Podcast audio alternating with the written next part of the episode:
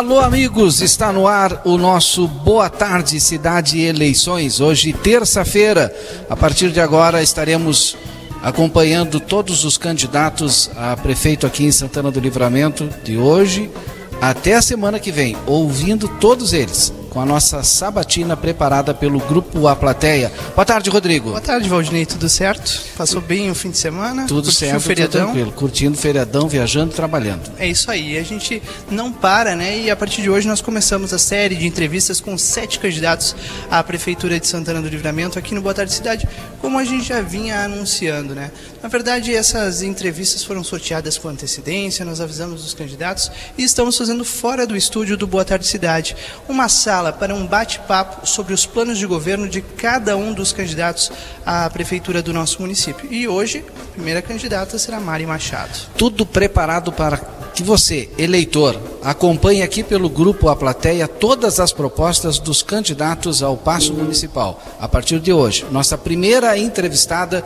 a vice-prefeita Mari Machado. O Boa Tarde Cidade tem o oferecimento do Posto Primeiro. Cadastre-se no site www.postoprimeiro.com.br e ganhe aquele desconto na hora de abastecer. Bom, e o Boa Tarde também tem DRM Autopeças, a casa do Chevrolet. Telefone 3241-2205. Conosco também o Super Niederauer com ofertas diárias no aniversário de 40 anos do Super Niederauer. Fonoaudióloga Ingrid Pessoa, marque a sua consulta no 981 26, aliás, 8133 8899.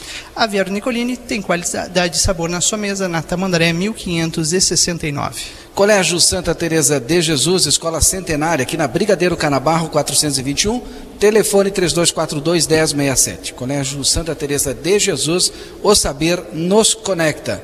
Consultório de Gastroenterologia, Dr. Jonathan Lisca. Agende sua consulta pelo telefone 3242 3845. São alguns dos nossos patrocinadores do Boa Tarde Cidade. E os nossos patrocinadores das eleições 2020, Rodrigo? Nossos patrocinadores nas eleições são vários também, várias pessoas que estão conosco neste pleito municipal. Retífica Everdiesel, agora também autopeças peças para tratores na Avenida João Goulart, 1550. Telefone 3241 2113. Dom Juan Stockman, a moda masculina para vestir bem os homens da fronteira, na Andreadas 292 e 460. Gênesis Informática, Sistemas e Suporte de Qualidade, telefone 3242 1031. LLR Sociedade Imobiliária, na Uruguai 1420, WhatsApp 984 15 60 17. A Alsafe tem equipamentos para proteção individual e coletiva. Pensou segurança, pensou Alsafe. WhatsApp 99909 1300. E conosco também a Remo Distribuidora de Alimentos, linha completa de produtos para padarias e confeitarias. Telefone 3243 40 1146, na General Miguel Luiz da Cunha 298. Também a Movilcor, você tem sempre a quem chamar. Cervejaria Divisa, cervejaria artesanal, JD Peças, Serviços de Terraplanagem, na Bento Gonçalves 510, telefone 3242 6330. Recofran é delícia, uma sempre perto de você, com tela entrega grátis para livramento, pelos telefones 3243 1110 e também pelo WhatsApp 999 16 84 757. Casa das Lâmpadas, tudo em materiais elétricos, na Silveira Martins, 381, telefone 3243 7699. E Exatos Educação Profissionalizante, o curso mais completo da cidade. Ligue 3242 3244 5354. Vamos dar boas-vindas à nossa candidata Mari Machado aqui no Boa Tarde Cidade Eleições 2020. Neste exato momento, quando são 14 horas e 36 minutos, a hora certa é para Clinvet, cuidado para toda a vida. O celular da Clinvet é o 999479066. Também conosco o Pulperia Casa de Carnes, que oferece teleentrega própria para a sua segurança. Na Alsafe você encontra capa de chuva e bota de borracha. Pensou segurança? Pensou Alsafe. E Clínica Pediátrica Pediátrica Doutora Valene Mota Teixeira, na 13 de maio 960, telefone 3244 5886. A partir de agora, nós começamos a escutar a nossa primeira candidata convidada aqui do Boa Tarde Cidade, e é Mari Machado, como disse o Valdinei. Mari Machado tem 55 anos, é atual vice-prefeita de Santana do Livramento e está concorrendo ao cargo de prefeita do nosso município na coligação Coragem para Mudar, composta pelos partidos PSB, que é o partido dela, MDB, PL, Cidadania e PSDB. Candidata, a partir de agora nós teremos duas horas para conversar, debater os planos de governo e o nosso muito boa tarde, seja bem-vinda. Uma boa tarde a ti, Rodrigo, a ti, Valdinei, aos internautas que nos assistem, ao pessoal que nos escuta através da rádio. Vou pedir licença para retirar a máscara, uma vez que nós estamos com o distanciamento necessário, né, para que a gente possa se, comunica se comunicar melhor. A máscara ela abafa um pouco o som. Então é um prazer estar aqui com vocês. Bom, candidato, a gente começa falando sobre saúde. Nós temos inúmeros temas importantes de saúde né, para tratar aqui nessa tarde, mas a gente vai começar por um que poucos falam, que acaba levando muito recurso para fora daqui. Eu estou falando do transporte de pacientes. Outro dia até a gente falava sobre esse número, eu escutei uma entrevista da senhora também falando, nós chegamos a 1.800 pacientes por mês que precisam do transporte para outros municípios. No seu plano de governo, fala sobre o zelo por esse serviço público, mas, por outro lado, nós sabemos também que tem uma forma de diminuir esse número, né, essa despesa, que passou de um milhão de reais entre janeiro e outubro de 2015, por exemplo, quando o nosso município foi considerado campeão de diárias, né, um valor de um milhão de reais nessa época. Nós viramos notícia estadual. É possível que nós tenhamos uma referência na área de saúde aqui em Livramento e de que forma construir isso ao longo dos próximos quatro anos?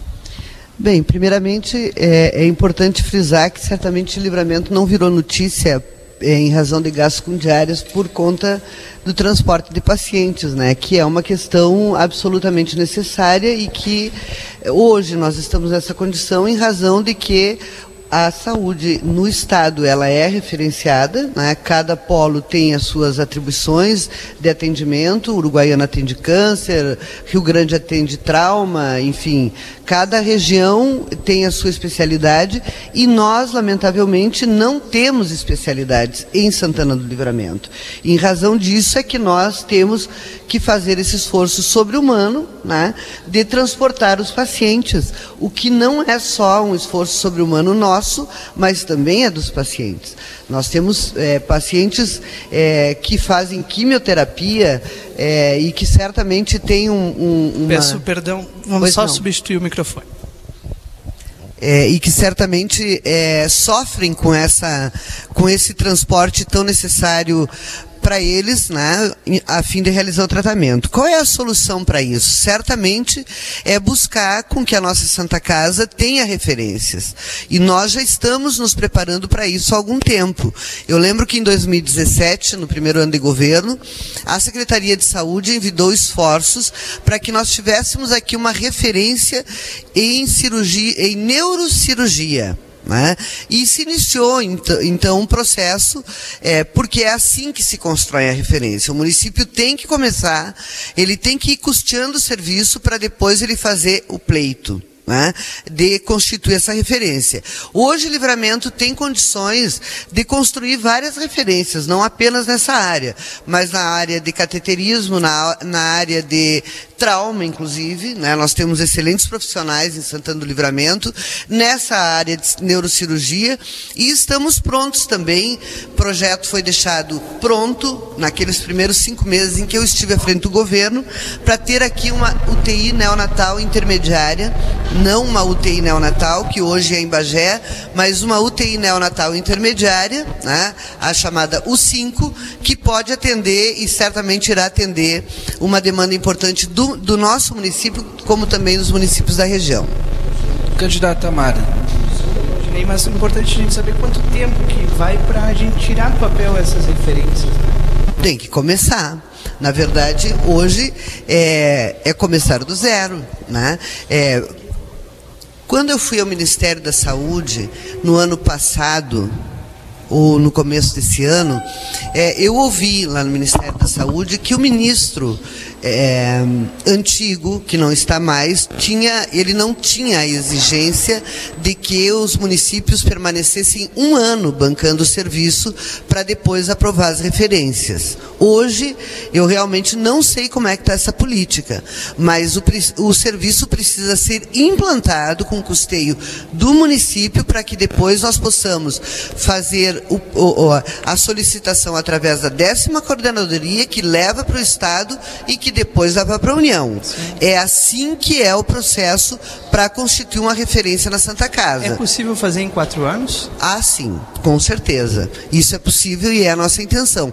Isso, inclusive, é uma forma de garantir a autonomia, de, come, de começar a construir a autonomia financeira da Santa Casa.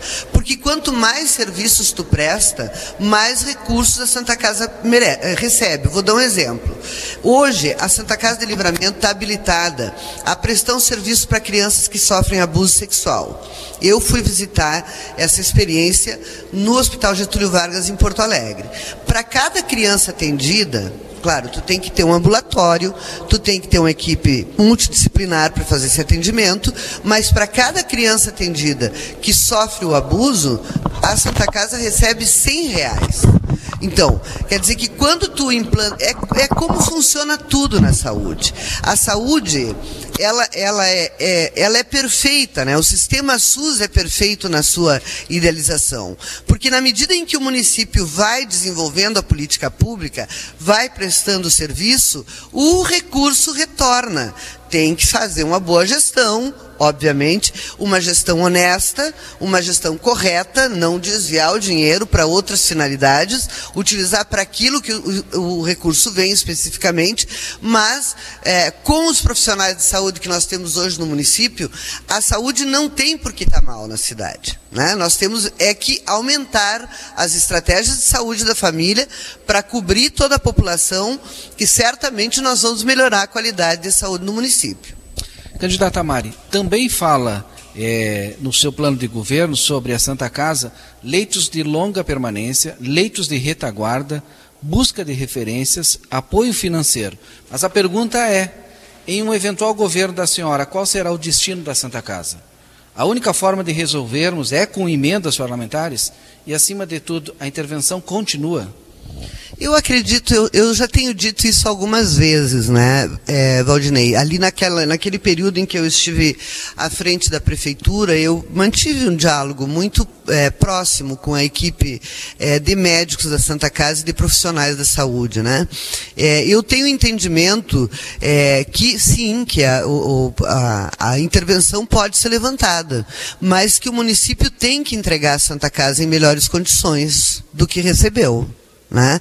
Para tu ter um exemplo, do o ano passado nós tivemos o pior relatório do Sindicato dos Médicos com relação à, à atuação da Santa Casa e aos serviços prestados pela Santa Casa o, ano de 2019. E nós tivemos uma preocupação muito grande nesses cinco meses, nesses primeiros cinco meses do ano, em corrigir aqueles apontamentos que, que é, estavam ali indicados pelo sindicato médico, porque isso pode levar ao fechamento do hospital. Então tem que ter muita responsabilidade o gestor com relação ao hospital. Eu penso que nós ali fizemos várias coisas, reforma no pronto-socorro, fizemos reforma na UTI, fizemos reforma no leito leitos, nos leitos SUS, fizemos os 18 leitos é, é, de isolamento por Covid-19, pagamos serviços médicos atrasados, colocamos o salário dos servidores em dia, que também estava com atraso, já que eles não tinham recebido o 13 terceiro. Né? Então, assim, nós buscamos, de fato, é, é, é, dar condições de, melhores de funcionamento para o nosso hospital.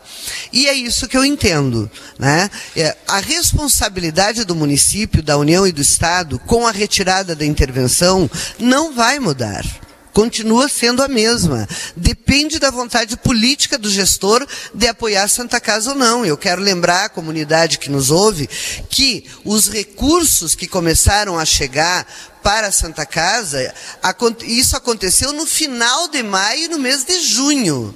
Tudo que a gente fez antes, no mês de março, é, no mês de abril, foram com recursos próprios do município. Inclusive, o é, é, pagamento dos serviços médicos que estavam atrasados. Né? Então, a vontade do gestor é quem vai dar diretriz para o futuro da Santa Casa. Eu tenho entendimento de que a intervenção pode sim ser retirada e pode a Santa Casa ser devolvida para a comunidade, mas certamente em melhores condições do que está hoje, né? com um serviço, é, é um, por exemplo, isso que tu citou, leito, os leitos de, reta, é, de retaguarda, é um, é um programa importantíssimo, porque ele traz retorno para o município. A, a, a, mesma coisa com relação à UTI neonatal intermediária, traz retorno para o município. Então, tu vai estruturando o hospital de forma que ele vá ganhando autonomia financeira e possa caminhar com as próprias pernas. Isso não quer dizer que o município vai se eximir né, da sua responsabilidade de ajudar a Santa Casa, né, de apoiar a Santa Casa, de fazer os repasses para a Santa Casa, de buscar apoio político para o nosso hospital. Né? Acho que isso é uma questão é, é, muito clara, que deve ficar muito clara para a população. A senhora pensa em um tempo mínimo para fazer essa retirada da intervenção? Eu acho que isso tem que ser um diálogo feito com o segmento dos médicos e dos funcionários da Santa Casa, né? É, eles também têm que opinar sobre isso e quando entendem que a Santa Casa pode estar pronta. Né? E certamente fazer todas as melhorias que a Santa Casa precisa. Olha que a gente fez bastante coisa em cinco meses. Né? É, então, quer dizer, se a gente trabalha com seriedade, com, é, com planejamento, com profissionalismo dentro do hospital, certamente nós conseguimos avançar. Vamos conseguir avançar muito. Então, é, se a gente conseguir né, isso num prazo de um ano, ano, eu, eu não tenho é, objeção em fazer essa retirada da intervenção. Isso eu já tenho deixado claro em outras oportunidades. Candidata, é, a gente, o seu plano de governo é um plano bem extenso, amplo e que abrange vários setores do município, principalmente o próximo que a gente vai falar é sobre desenvolvimento é, humano, né? Desenvolvimento social, na verdade, vocês colocam. É, a, a, sua coligação apresenta uma solução para o que foi o refeitório público municipal, apresenta um restaurante popular. E, e, eu lhe confesso que já faz um bom tempo que a gente escuta falar sobre o, o restaurante popular, né? no mínimo cinco anos aí, desde o outro governo ainda, quando o refeitório público municipal foi fechado. Aí eu lhe pergunto, caso a senhora seja eleita e assuma a prefeitura no ano que vem, quanto tempo para tirar o, o, o restaurante popular do papel e entregar para a comunidade? É, Rodrigo, eu acho que eu vou ter que te convidar para tu trabalhar na prefeitura para tu ver que os tempos do governo não são os mesmos da vida da gente, né? É claro que é, se nós pudéssemos, nós vamos fazer um planejamento estratégico e estabelecer um plano claro. de desenvolvimento de cada uma dessas ações previstas no nosso programa de governo e estabelecer metas e prazos para todo mundo. E é importante que a comunidade saiba que eu pretendo implantar uma sala de monitoramento monitoramento da gestão com funcionários públicos formados em gestão pública, preparados para isso, que hoje estão ocupados fazendo planilhas ou serviços que não têm a ver com aquilo para, que, para, que, para o qual prestaram concurso público e para que se formaram. Né? Então, é, é o refeitório público municipal ou o restaurante popular, como queira, né? mas enfim, essa política de segurança alimentar né? é, subsidiada que dá condições às pessoas de baixa renda de, de terem uma alimentação qualificada com apoio do governo municipal, é, também depende de um apoio do governo federal. Né? Nós vamos fazer isso, nós vamos fazer um projeto e buscar junto ao Ministério de Desenvolvimento Social, que tem, é comandado hoje por um gaúcho, inclusive, né?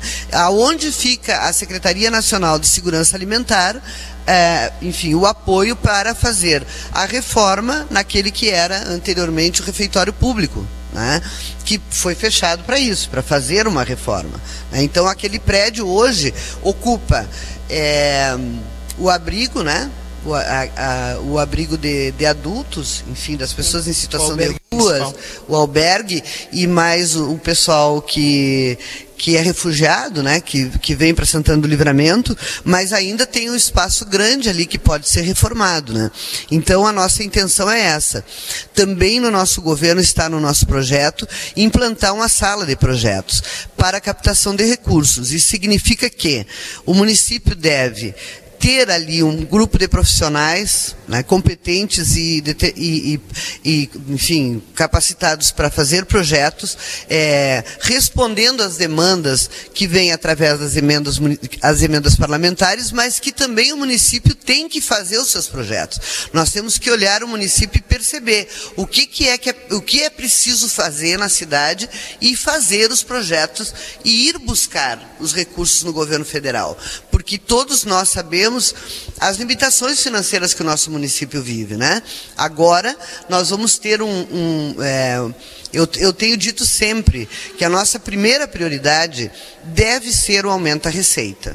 Né? Isso, certamente vocês vão ter uma pergunta sobre isso e eu vou poder falar um pouco mais sobre o tema, mas necessariamente isso tem que ser feito. Agora nós tivemos uma notícia boa. Né?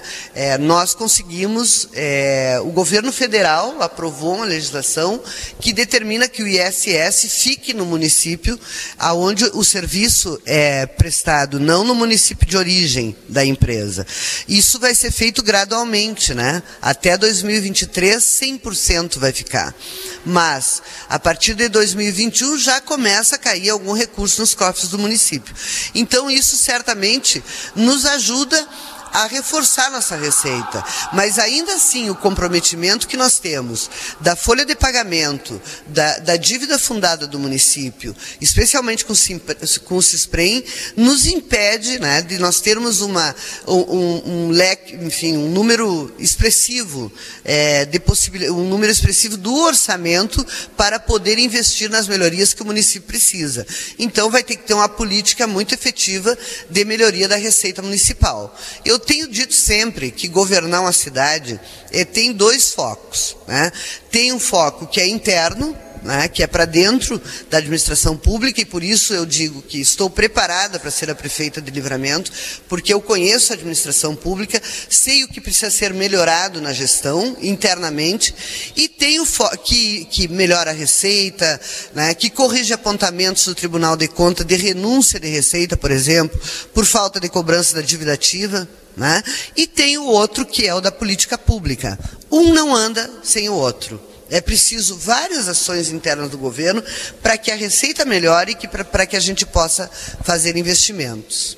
Esse do refeitório público municipal, então, vai. É um projeto um que nós vamos fazer Sim. no primeiro ano de governo e nós vamos buscar apoio junto ao governo federal, junto à Secretaria Nacional é, de Segurança Alimentar, que está vinculada ao Ministério do Desenvolvimento Social, que é comandado por um gaúcho, Onix Lorenzoni. Tempo em Rodrigo, um eu acho que tu está bem focado em datas. Né? Com certeza. mas, Esse é o objetivo, inclusive. É, mas é, se alguém te disser datas aqui, não vai estar tá te dizendo a verdade. Né? Nós não temos como fazer isso. Nenhum candidato pode te dar datas. Muito obrigado. Se alguém der, vai estar, vai estar faltando com a verdade, porque certo. nós dependemos do funcionamento não apenas da nossa máquina, como da máquina federal e estadual. Muito obrigado, candidato.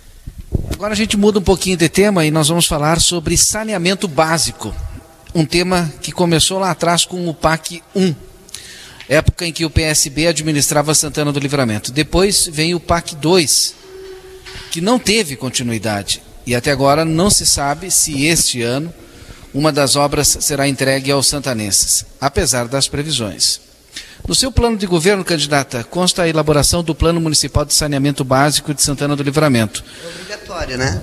Todos sabemos que quase 60% da cidade não tem uma coisa que o próprio nome já diz que é básica. Como e quanto tempo para resolvermos essa situação? Tu sabes que o PAC, é esse famoso PAC que já se arrasta há tanto tempo, né? Ele, ele vem, ele tem um prazo para ser terminado, né? Deze 31 de dezembro de 2000 2020. Em 2016, antes mesmo de assumir como vice-prefeita, eu fui a Brasília para buscar a ampliação desse prazo. No começo desse ano, de novo o prazo estava vencido, eu fui a Brasília e de novo nós conseguimos a prorrogação do prazo até 31 de dezembro. Né? Então, quer dizer, há uma grande insegurança com relação à possibilidade de efetivar o PAC. Né? porque tem ações que têm que ser realizadas. É, por exemplo, é, o que, que impede, o que, por que, que a, a, o PAC da Vila Alexandrina ainda não foi ligado, né? já que supostamente foi até inaugurado? Né? Porque antes de fazer as estações de tratamento, aqui em Santana do Livramento fizeram é, as redes. Né? E as redes, até a construção das estações de tratamento, ficaram prejudicadas. Ficaram prejudicadas em função, enfim, das intempéries e tal. Então, precisa des desobstruir todas as redes, tanto de lá, daquela região do Wilson, quanto da região do Prado. Isso, isso é uma questão é, bem objetiva. Né? É, então, nós, nós temos uma preocupação é, bastante grande, porque o PAC, propriamente dito, ele nos levaria a, uma, a um patamar é, muito interessante de, de, saneamento na cidade. Né? A média dos municípios brasileiros é de 13%. Nós ficaríamos com praticamente Quase 70% do saneamento é, é, do esgoto tratado aqui na cidade e isso representa saúde para a população. Então, a primeira questão é essa, né? saber, é, é é, enfim, tomar pé né, dessa situação. E prorrogar o prazo ou não. Exatamente. Bom, são 15 horas, a gente vai fazer um intervalo. Depois do nosso intervalo, dentro do Boa Tarde Cidade, eleições 2020, a gente vai voltar e vai continuar falando sobre saneamento básico aqui no nosso Boa Tarde Cidade. Não é isso, Rodrigo? Exatamente, vamos falar sobre o Departamento de Água e Esgotos, projetos que vêm por aí, projetos que a própria candidata está propondo para o DAI, enfim. Nós temos isso e muito mais aqui no Boa Tarde Cidade de hoje. A gente vai parar o cronômetro agora e logo depois nós retornamos com a candidata Mari Machado pelo PSB aqui em Livramento. Boa Tarde Cidade, volta já. Volta com o nosso Boa Tarde Cidade Eleições 2020 aqui no grupo A Plateia. Em nome de Retífica e Verdiesel, agora também com autopeças e peças para tratores, na João Goulart 1550, telefone 32412113. Dom Juan Stockman, moda masculina para vestir bem os homens da fronteira, na Andradas 292 e 460. Também Gênesis Informática, sistemas de suporte de qualidade, telefone 3242 1031. LR, LLR Sociedade Imobiliária Imobiliária, na Uruguai 1490, o telefone WhatsApp 984 1560 17. Rodrigo Eude, continuamos conversando com a nossa candidata a prefeita aqui em Santana do Livramento, Mari Machado, pelo PSB. E daqui a pouco ela vai falar também dos demais partidos da coligação. Exatamente, Valdinei. Ela Mari Machado está junto, né? E é sempre bom, a gente vai, vai nominar aqui o, o, nome da coligação, é Coragem para Mudar, e a gente vai nominando cada um dos candidatos com base nas entrevistas que a gente vai fazendo. Junto com ela está o PSB, MDB, o PL, Cidadania e PSDB. É, são cinco partidos né, que compõem essa chapa. Nós voltamos agora a contar essa uma hora e meia é, de entrevista com os candidatos aqui, com a candidata Mari Machado aqui em Livramento. Toda vez que a gente faz o intervalo, para o cronômetro. E ele volta a contar a partir de agora para falar sobre DAI ainda. Né? Nós estávamos falando sobre saneamento básico antes do intervalo comercial e tem um, uma parte, uma da parte do seu projeto, do plano de governo, dessa coligação trata sobre saneamento básico e logo depois fala também sobre uma nova empresa para o, para o Departamento de Água e Esgotos. É uma, uma empresa pública que vocês propõem, né, vinculada ao DAI, para a comercialização de água em Santana do Livramento, com uma criação de marca própria, contabilidade separada mas a gente gostaria de entender de que forma vai se dar isso, né? Eu pergunto porque é uma proposta que já foi pleiteada lá atrás, não andou muito, é, e agora vem com uma cara nova, me parece, né? nesse, nesse novo plano de governo. Sem dúvida, porque da, na outra oportunidade, quando foi feita uma tentativa de venda da água do DAI, ela não foi feita através de uma empresa pública, né? foi feita diretamente é, pelo DAI. A nossa intenção é diferente, é que o DAI venda a sua água para uma empresa pública que é do município, portanto, não é água. É, é, não é água mineral, porque nós não temos água mineral em Santana do Livramento, mas é água fina de mesa. Dessa forma, nós faríamos. O DAI vende a água para essa empresa, né, que faz a comercialização da água, é uma empresa, obviamente, ligada ao município, né, é, e que devolve, portanto, é, para o município através da compra da água do próprio DAI. Acho que é um sonho de todos nós santanenses, né? Nós sabemos que um dos produtos mais valiosos do mundo hoje é a água. E que existem inúmeros países que compram a água, compra, enfim, que precisam da água, né? E nós temos esse manancial é, que, que é o, o, aquífero Guarani, uma água em Santana do Livramento que exige muito pouco tratamento em função da sua qualidade. Então nós queremos investir nesse, nesse sonho, né, de, de comercializar a água de Santana do Livramento e assim trazer recursos para o DAI poder funcionar para aquilo que ele existe, né? O DAI existe para fazer é, o tratamento da água para os, para, para os munícipes e também o esgoto, né? Claro. Então, essa é a finalidade do DAI. Para que a gente possa entender, essa, essa empresa pública né, estaria vinculada ao DAI, como que funcionam os incentivos para esse, esse tipo de, de trabalho ou, ou de construção, né? Ou é, serão com recursos próprios mesmo, candidato?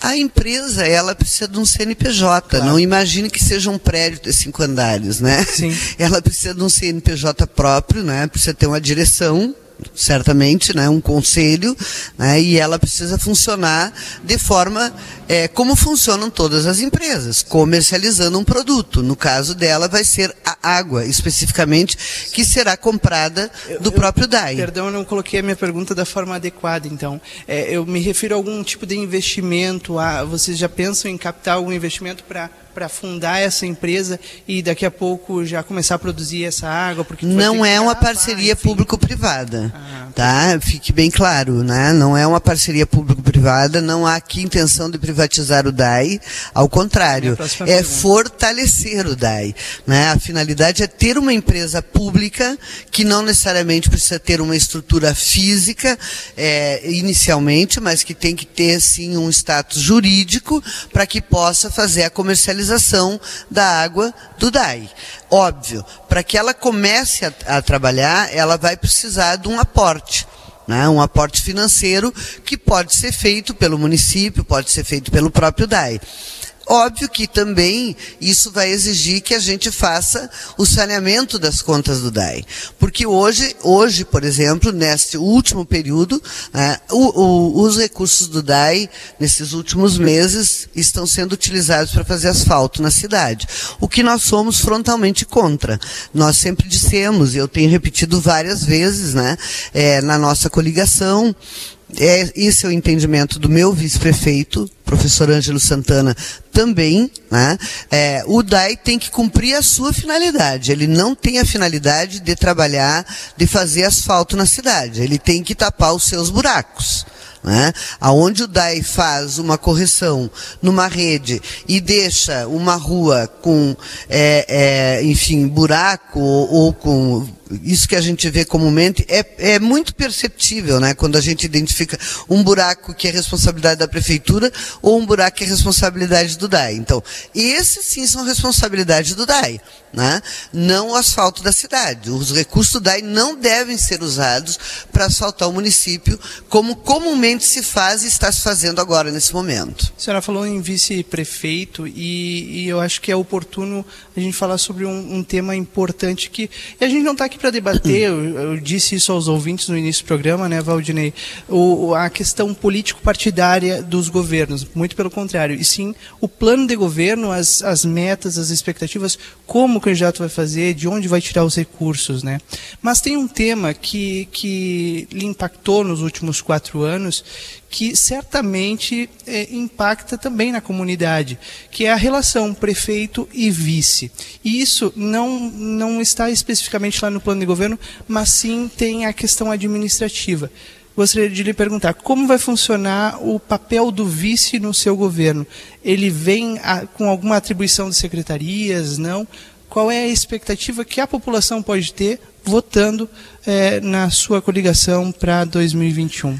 Primeiro eu quero dizer assim que quando houve o entendimento desses partidos de que eu deveria ser candidata a prefeita em Santana do Livramento, é, representando um projeto construído por todos esses partidos citados por ti, o PSB, o MDB, o PSDB, o PL e o Cidadania, é, eu sempre deixei muito claro que a escolha do vice seria feita pelos partidos. Né? É, que a sugestão do nome do vice viria dos partidos. E quando perguntada pelos co companheiros de aliança, né, qual era o, quais, quais, eram os critérios né, que eu, que eu é, queria né, para a escolha desse vice, eu dizia sempre, como disse sempre, né, como digo ainda, né, que eu queria, eu gostaria de ter um governo de paz um governo de serenidade, um governo de respeito, né?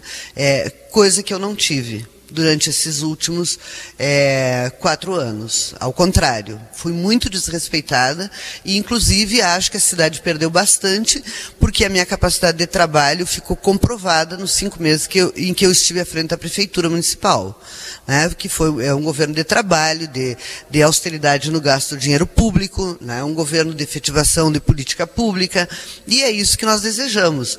Dessa forma, quando houve a escolha do professor Ângelo, que já foi vice em em nossa cidade, do, do governo do professor Bacedas, que foi um governo de paz, né? Foi um governo de tranquilidade para a comunidade, que passou segurança para a comunidade, e eu fiquei muito feliz com a escolha. É, é, teria ficado com, outras, com os outros indicados da mesma forma, é, mas penso que o Ângelo é uma pessoa é, de alta qualificação, um profissional reconhecido na cidade, uma pessoa de libada conduta, que vai contribuir muito para o governo. Nós nunca fizemos discussão nesta coligação de cargos com nenhum partido. Nós não fazemos isso. Não é a prática do PSB e todos os companheiros que estão caminhando junto conosco entenderam isso. Mas certamente o vice terá um papel. Né? Ele não vai ser uma figura decorativa, nós vamos trabalhar juntos, lado a lado. E essa é a nossa intenção. Aliás, para a cidade se desenvolver, é preciso ter esse espírito espírito de unidade de trabalhar juntos no mesmo objetivo. Eu também tenho dito, né, e, a comunidade sabe, que eu vou ser, se for eleita, prefeita por quatro anos. Né? Eu não pretendo ir à reeleição e nem o Ângelo. Então, esse projeto que nós estamos construindo para livramento é um projeto de longo prazo, que agora vai ser representado pela Mari e pelo Ângelo e futuramente poderá ser representado por outras pessoas. Quando a gente tem um projeto, é assim que funciona. Todo mundo olha para Rivera e acha muito legal o que acontece em Rivera. O fato de que as pessoas, é, enfim, é, é, o fato de que as pessoas observam que ali existe um projeto mas são 20 anos de um mesmo projeto, né? 20 anos de um mesmo projeto que mudam os atores políticos, mas que o projeto continua sendo o mesmo, de desenvolvimento da cidade. E é isso que nós temos que buscar para Santana do Livramento. Quando as pessoas elogiam a cidade de Colatina, as pessoas não sabem que lá em 2005, quando eu visitei a cidade de Colatina, junto com Eduardo Campos, que era então ministro de Ciência e Tecnologia, Cidade Colatina tinha feito um projeto de 30 anos para o município. Então quer dizer que todos os prefeitos de lá para cá foram trabalhando em cima de um projeto já construído. Ah, claro que aí um prefeito pode ser ou uma prefeita muito bem avaliado, porque está desenvolvendo uma política, está fazendo um trabalho que está, é, é, digamos assim, é, respaldado por um projeto efetivo para o desenvolvimento da cidade. Nós estamos conversando com a candidata a prefeito Mari Machado. Teremos aqui dentro do Boa Tarde Cidade a visita de todos os candidatos nesse nosso bate-papo informal, conhecendo um pouco do plano de governo, das propostas colocadas aí para o clivo da nossa população agora no dia da eleição, 15 de novembro. Vamos falar um pouquinho sobre concurso público agora. É, candidata Mari, nos últimos anos, acompanhamos uma série de decisões eh, do Poder Judiciário reafirmando que qualquer pessoa com conhecimento básico em gestão, em administração pública, sabe, que é a necessidade que temos em ter pessoas capacitadas e de carreira nos órgãos públicos, para que não é, percamos a memória de determinadas situações. A senhora propõe que sejam contratados engenheiros, arquitetos e engenheiro eletricista na área da fiscalização. Mas é, eu acre acrescento outras necessidades, como o concurso do DAI, recomendado em recente decisão judicial. É, decisão judicial essa, em um de fiscais para a Fazenda, que a gente tem falado tanto, acho que até no Boa Tarde Cidade a gente falou, falta fiscal, falta fiscal, a senhora colocou lá no plano de governo. Na sua opinião, esses concursos devem sair quando e qual o prazo para isso acontecer? Pelo Concurso público do magistério anos. necessariamente tem que sair esse ano. Né? Eu, eu, é, nos cinco primeiros meses do ano é, foi feito um acordo judicial né? não é um termo de ajustamento de conduta, é mais que isso, é um acordo judicial para realização de concurso. E no dia 8 de 5, é, a última reunião, eu não perdi nenhum prazo para realização desse concurso, é bom que se esclareça isso com a comunidade, né?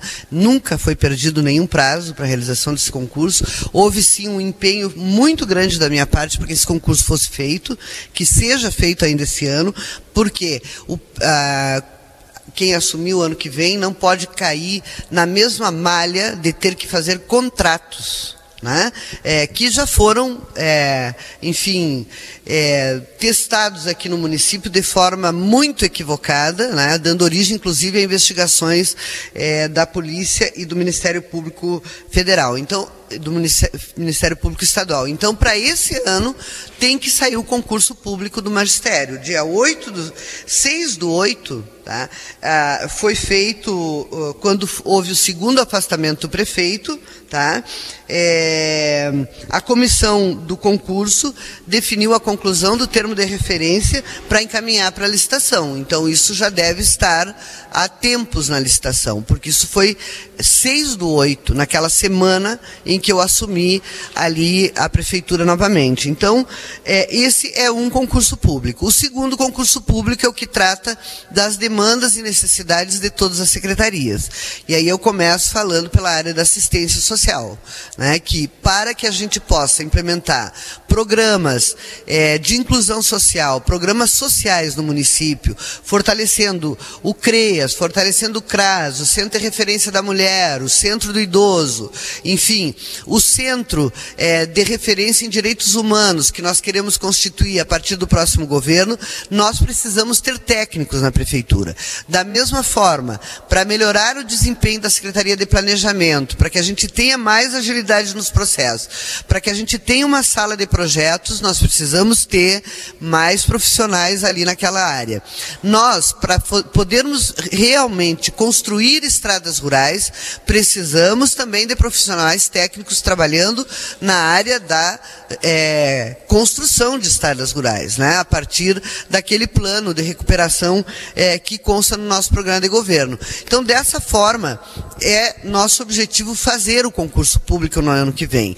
Para isso, nós temos que trabalhar a melhoria da receita.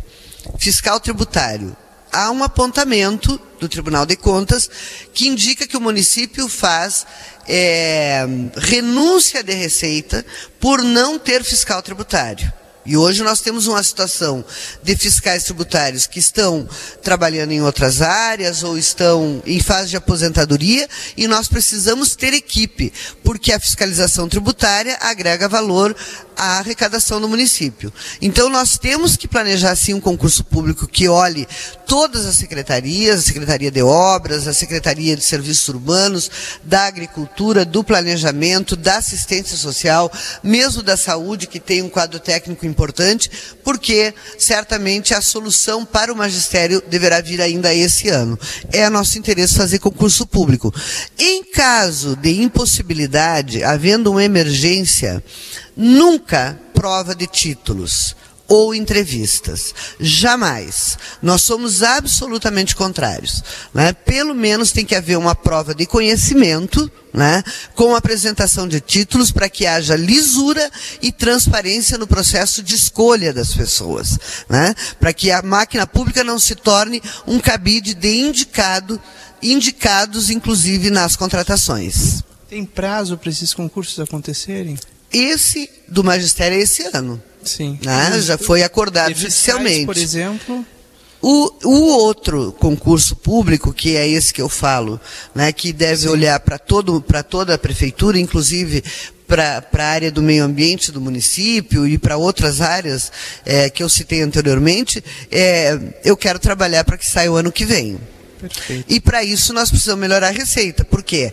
Porque a receita, a, a, folha de pagamento, ela é um equilíbrio. Claro. Né? Entre a receita e a despesa. Hoje nós estamos naquele patamar de 48% de gasto com a folha bruta, for, aliás, é, sem, os, sem os, as vantagens e etc.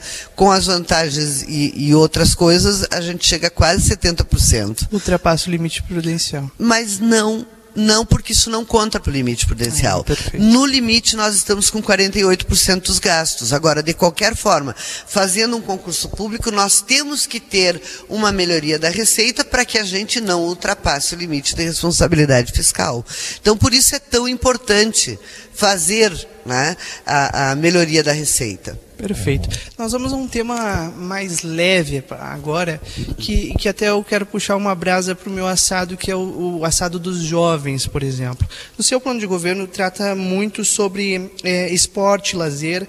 Tem várias propostas interessantes que, que estão contidas ali e são importantes para que a gente tenha onde se divertir. A população precisa disso, né? Por mais que a gente, uh, quando fala em recursos, ah, a Santa Casa está sempre precisando, é, a infraestrutura infraestrutura do município está sempre deixando a desejar e a gente precisa distribuir recursos para essas áreas, mas a gente precisa também de esporte e lazer. Né?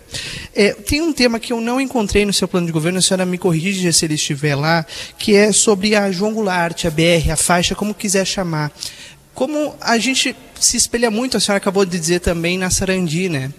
E ali a gente não encontra nenhum plano para esses jovens que vão todos os fins de semana para essas regiões, para essa região que é a região do centro da cidade. Tem algum plano, alguma proposta, se a senhora for eleita, óbvio, né, para a partir do ano que vem, é, esses jovens que estão nessa região é, para se divertir, que, que, que vão para a faixa para escutar música, enfim, para que eles possam se divertir, candidata?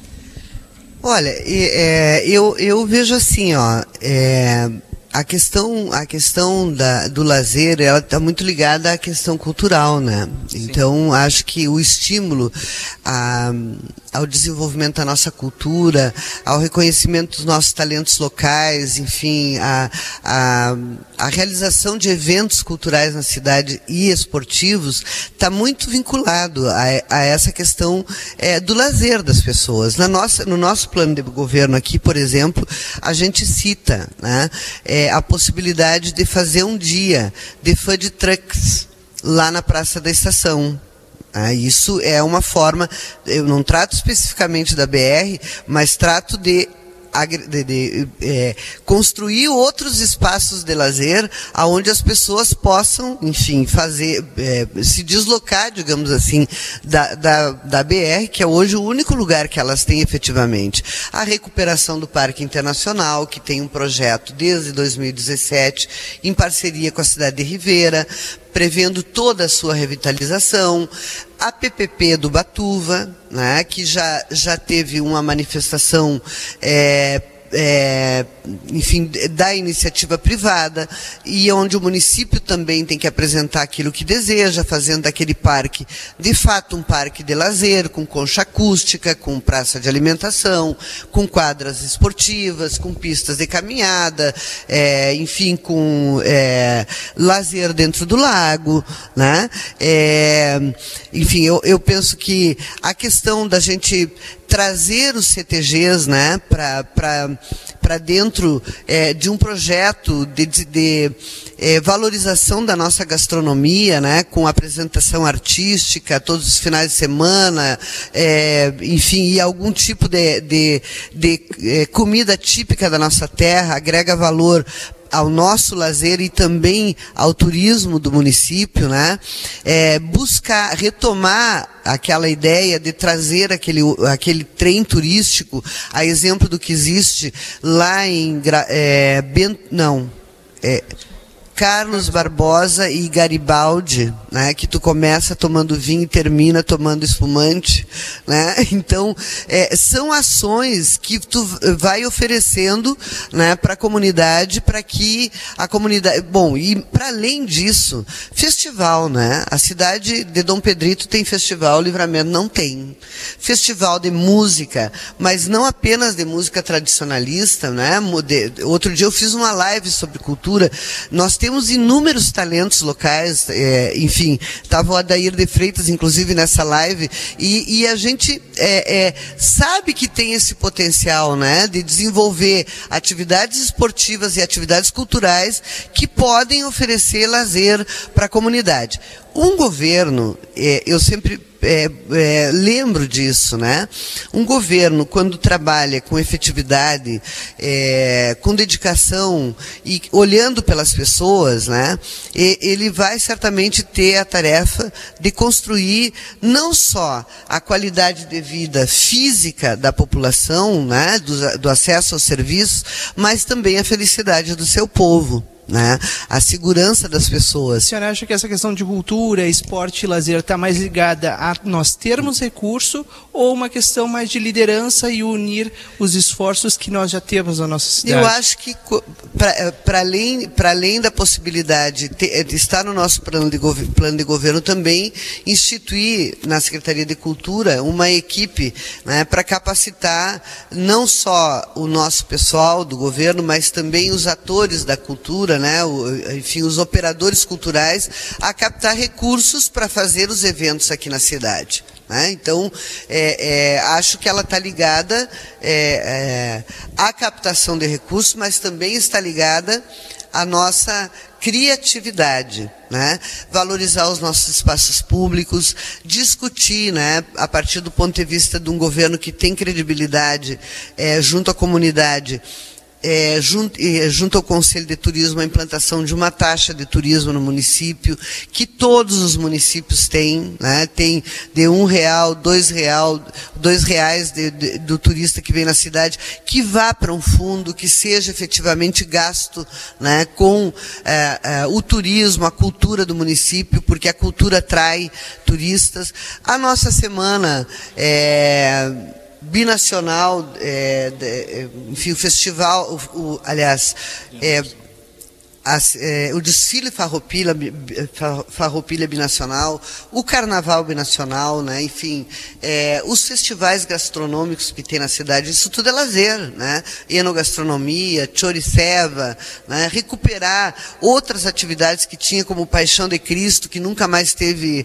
nunca mais aconteceu no município. Então, quer dizer, nós temos muita coisa para fazer que depende da captação de recursos, sim, mas depende também da da unidade de todas as forças. O turismo, a cultura, a cultura faz o turismo. Né? A cultura fortalece o turismo, ela ajuda o turismo. Né? Então nós temos que começar a fazer isso. Para que esse turista que hoje vem a Santana do Livramento, que é o segundo lugar né, que mais atrai turistas no estado do Rio Grande do Sul, fique aqui na cidade, porque tem hotéis fazenda, né, que hoje eram, do, eram 12 até 2012, hoje restam pouquíssimos, né, porque tem o, o, os festivais de gastronomia, porque tem a nossa gastronomia, né? porque tem a ovinocultura aqui, é, porque tem um festival de, de, de comidas é, vinculadas à ovinocultura, que nós somos um grande produtor, enfim, então acho que essas coisas todas caminham junto, formam desenvolvimento, geram emprego, geram renda, né? e isso é uma forma da gente ir construindo o desenvolvimento da nossa cidade. Nós estamos conversando com a candidata Mari Machado aqui no nosso Boa Tarde Cidade, falando de eleições 2020. Agora a gente vai falar um pouquinho sobre assistência social. Candidata, uma das primeiras demandas do então governo Iquim Mari em 2017 foi a Casa do Bem. É, me parece que houve um trabalho muito forte por parte da senhora junto é, no governo é, e fez é, lá no início de 2017 teve a iniciativa e a implantação no mês de março da Casa do Bem, se eu não estou equivocado, mas pelo menos em 2017. No entanto, com o passar dos anos, nós assistimos uma série de problemas na Casa do Bem, inclusive com o descontrole dos assistidos dentro daquele espaço. De que forma se pode, digamos, é, se por ordem na casa? Acho que assim, primeiro é, foi uma boa iniciativa, né, e necessária. Era uma demanda muito antiga da, da cidade e a doutora Karine, né, que hoje não está mais conosco, esteve à mão, envidou muitos esforços para que essa casa se colocasse de pé. É, ao longo do tempo, a solução encontrada, né, dividindo as pessoas assistidas entre o lar da infância Tomás Albornoz e a Casa do Bem foi uma boa solução. Né? Hoje as crianças menores ficam no lar da infância e as maiores ficam na Casa do Bem. Durante aqueles cinco meses, nós começamos uma discussão com o promotor da, da infância e da juventude aqui para fazer uma Casa do Bem menor. Né? É, que, porque a nossa demanda acabou não sendo mais tão grande em função dessa divisão que aconteceu. Eu acho que esse é um serviço que precisa ser fortalecido. Né? Nós temos crianças em situação de violência no município, temos crianças em situação de abuso é, dentro, é, dentro das suas casas e nós temos que ter um espaço para acolher essas crianças. Então, é, é, num futuro governo da Mari e do Ângelo, certamente é, a política de assistência social, a política do SUAS, do Sistema Único de Assistência Social, vai ser fortalecida. Tá, está dentro dos nossos planos é, retomar o trabalho do Centro de Referência da da mulher, que é um espaço de acolhimento a mulheres vítimas de violência, construir uma casa de passagem, né, para mulheres vítimas de violência, ali mesmo naquele espaço que tem área para isso e tem segurança suficiente para acolher mulheres vítimas de violência, retomar as atividades do Centro do Idoso, né, que é também importante, constituir um centro de referência de direitos humanos que atenda a população LGBT do município, que atenda a população é, de negros e negras, né, enfim, isso é uma questão importante. São políticas que, de fato, é, é, elas acontecem a partir do interesse do governo. Né? É, a pessoa, o, o, gestor, no caso, a gestora tem que ter o interesse de que isso aconteça, e eu tenho, porque eu tenho compromisso com a assistência social. Eu sei que é uma área que não dá voto, que nem fazer asfalto botar lâmpada, né? É, enfim, que é uma coisa mais visível aos olhos da população, mas que existe uma população vulnerável na cidade, que precisa desse olhar do governo, precisa desse cuidado, e é meu interesse que essa população seja cuidada. É claro que um governo é para todos e todas, mas nós sabemos que existe uma comunidade que precisa mais do que a outra, do que outras, né? Que é essa comunidade é, mais vulnerável. O livramento tem um número de 10 mil pessoas pessoas em situação de pobreza ou pobreza extrema. Esses números são números do Ministério do Desenvolvimento Social. Isso quer dizer que nós temos capacidade de livramento para ter quatro CRAS, e hoje nós temos dois apenas, né? Nós temos que ter um CRAS volante que atenda a comunidade rural, né? porque nós temos mais de, de são 39 assentamentos em Santana do Livramento, mais toda a área rural do município, né? Nós temos comunidade quilombola aqui, então essa parceria da assistência com a saúde para dar atendimento na comunidade rural também está dentro dos nossos objetivos. Bom, são 15 horas e 37 minutos. Nós estamos ouvindo a candidata Mari Machado, a Prefeitura de Santana do Livramento. Em nome de Movilcor, você tem sempre a quem chamar. Cervejaria Divisa, peça e receba em casa mais de 12 tipos de chopp em Glaures. Ou melhor, Glaurer Graulers, agora sim, e em barris de 20, 30 e 50 litros. Siga a Cervejaria Divisa, arroba Cervejaria Divisa no Instagram. Conosco também a JD Peças e Serviços e Terraplanagem, na Bento Gonçalves 510, telefone 3242-6330. Recofran é delícia, uma sempre perto de você, sempre há. Telefone 3243-1110. Casa das Lâmpadas, tudo o que você precisa em materiais elétricos, na Silveira Martins 381. E Exatos Educação Profissionalizante, o curso mais completo da cidade. Telefone 3244 5354. Nós paramos agora o nosso relógio. Nós já estamos a quase uma hora conversando com a candidata Mari Machado e temos mais uma hora e oito minutos, mas nós vamos fazer um rápido intervalo comercial em seguida estamos de volta aqui no Boa Tarde Cidade, ouvindo cada um dos candidatos à Prefeitura de Santana do Livramento. Boa Tarde Cidade, volta já.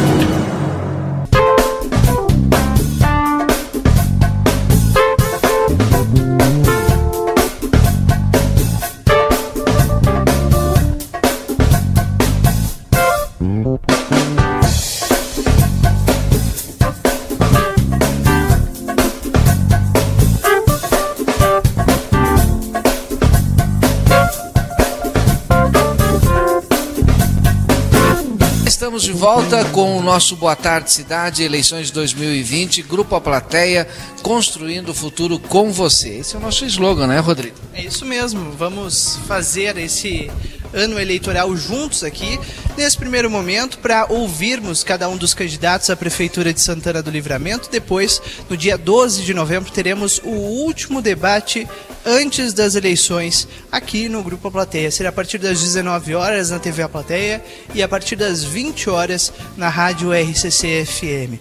Ao longo do, dos meses a gente vai, aliás, das semanas, né? Por falta tão pouco tempo, Valdinei.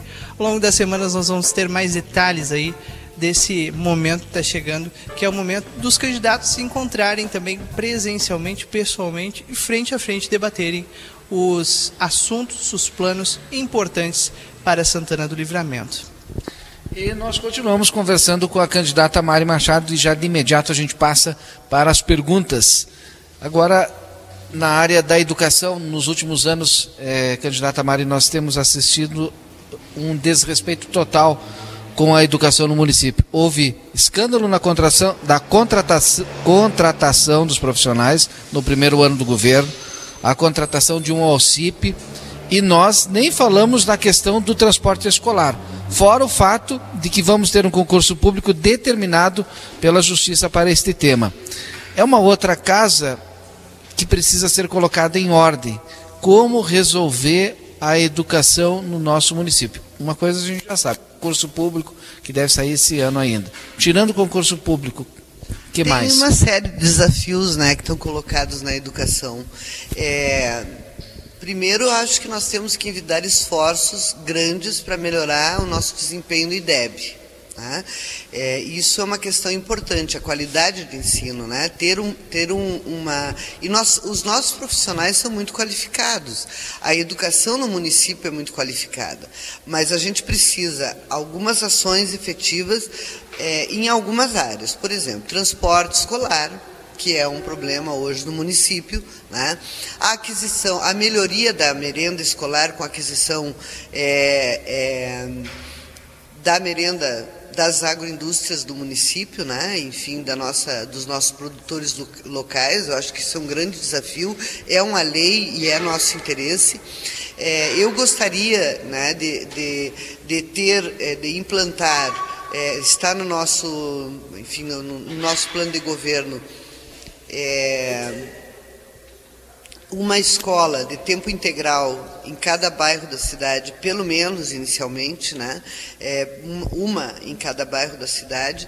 É, tem uma demanda também né, de que pelo menos alguma escola do centro tenha um horário estendido para pessoas que precisam é, deixar suas crianças tempo mais na creche em função do trabalho, é, trabalhar a questão é, da educação infantil, ampliando o número de vagas. Hoje nós temos uma defasagem né, de, de, de vagas para a educação infantil. Então isso, isso é importante de ser olhado. Né?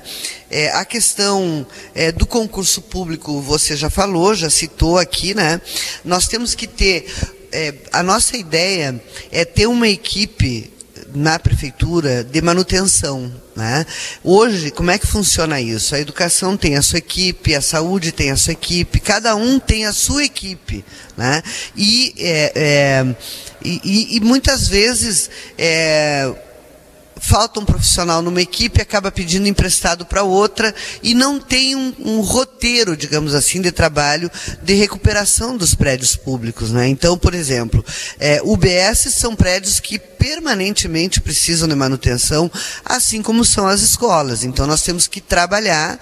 É, a nossa ideia é ter uma equipe de manutenção que possa fazer o atendimento aos prédios públicos do município, escolas, UBSs, é, enfim, é, prefeitura municipal, hoje o Senai, né, que enfim é, é um, é um, um espaço onde também é, tem tem secretaria de governo e outros lugares onde a gente tem espaços governamentais. A senhora falou sobre as equipes da, da educação, né? Tem e um ponto que até a gente precisa tocar é a equipe do transporte escolar. Como que a senhora vê o transporte escolar do município a partir do ano de 2021? Porque é um tema que sempre fica em último plano. Ah, está faltando isso eu lhe falo com base nos últimos anos, né, que a gente tem visto. Faltam tantos dias para iniciar o ano letivo e ainda não está pronta a licitação. Eu acho que tem o, o município, estado, é, tudo mais. É uma situação que é uma situação muito difícil sempre e eu quero lembrar que em 2012 ficaram 20 ônibus de transporte escolar no município, né, e que hoje restam muito poucos. Então nós temos que reequipar a Secretaria de, de Educação de ônibus, né, para que a gente possa qualificar o transporte escolar escolar e não ficar refém é, é, apenas da, do transporte escolar feito pela iniciativa privada. Acho que isso é uma questão. É, qualificar também a nossa, a nossa é, oficina mecânica, né, que faz a manutenção dos veículos da educação, assim como de outros veículos que são necessários para o deslocamento dos profissionais, que, enfim, que fazem o acompanhamento da educação, os supervisores, orientadores educacionais que vão até o interior do município. É, é fundamental que a gente melhore as estradas rurais, né, porque óbvio que é, tem uma relação direta né, na qualidade do transporte com as estradas rurais. Ah, hoje as estradas que nós temos, de fato, prejudicam e muito né, o, o enfim, o, o, o funcionamento é, do nosso transporte escolar. Então, é, penso que é, essas, esse esforço deva ser feito. Através do PAR, né, é, nós podemos solicitar tudo isso. Não se, so, se solicita material, é, equipamentos para as escolas, classe, cadeira, mas também se solicita ônibus né, escolar. Foi assim que dois, até 2012 se deixou essa, essa frota de ônibus, né, que acabou sendo desgastada e não recuperada. Então, nós temos que estar fora do calque do CADIM para poder acessar o par né, e, não, e, e ter regularidade nas prestações de contas da Secretaria de Educação para que a gente possa é, buscar esses meios de melhorar a qualidade do ensino em Santana do Livramento. Eu quero dizer assim, ó, eu enxergo a educação exatamente como a saúde e a assistência é uma secretaria que recebe recursos do governo federal e que precisa ter uma boa gestão. Né? Então, assim, nesses cinco primeiros meses do ano, né, quando eu estive à frente do governo, nós tivemos o problema da pandemia. Né? E as escolas acabaram não funcionando.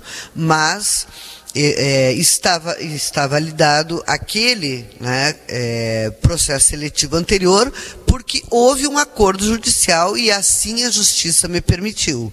Não era o meu desejo. Né? As escolas acabaram não funcionando. Eu espero que 2021 nós tenhamos a possibilidade de nomear professores e nós comecemos em um novo ambiente na educação no município. Nós temos muito que avançar. Né?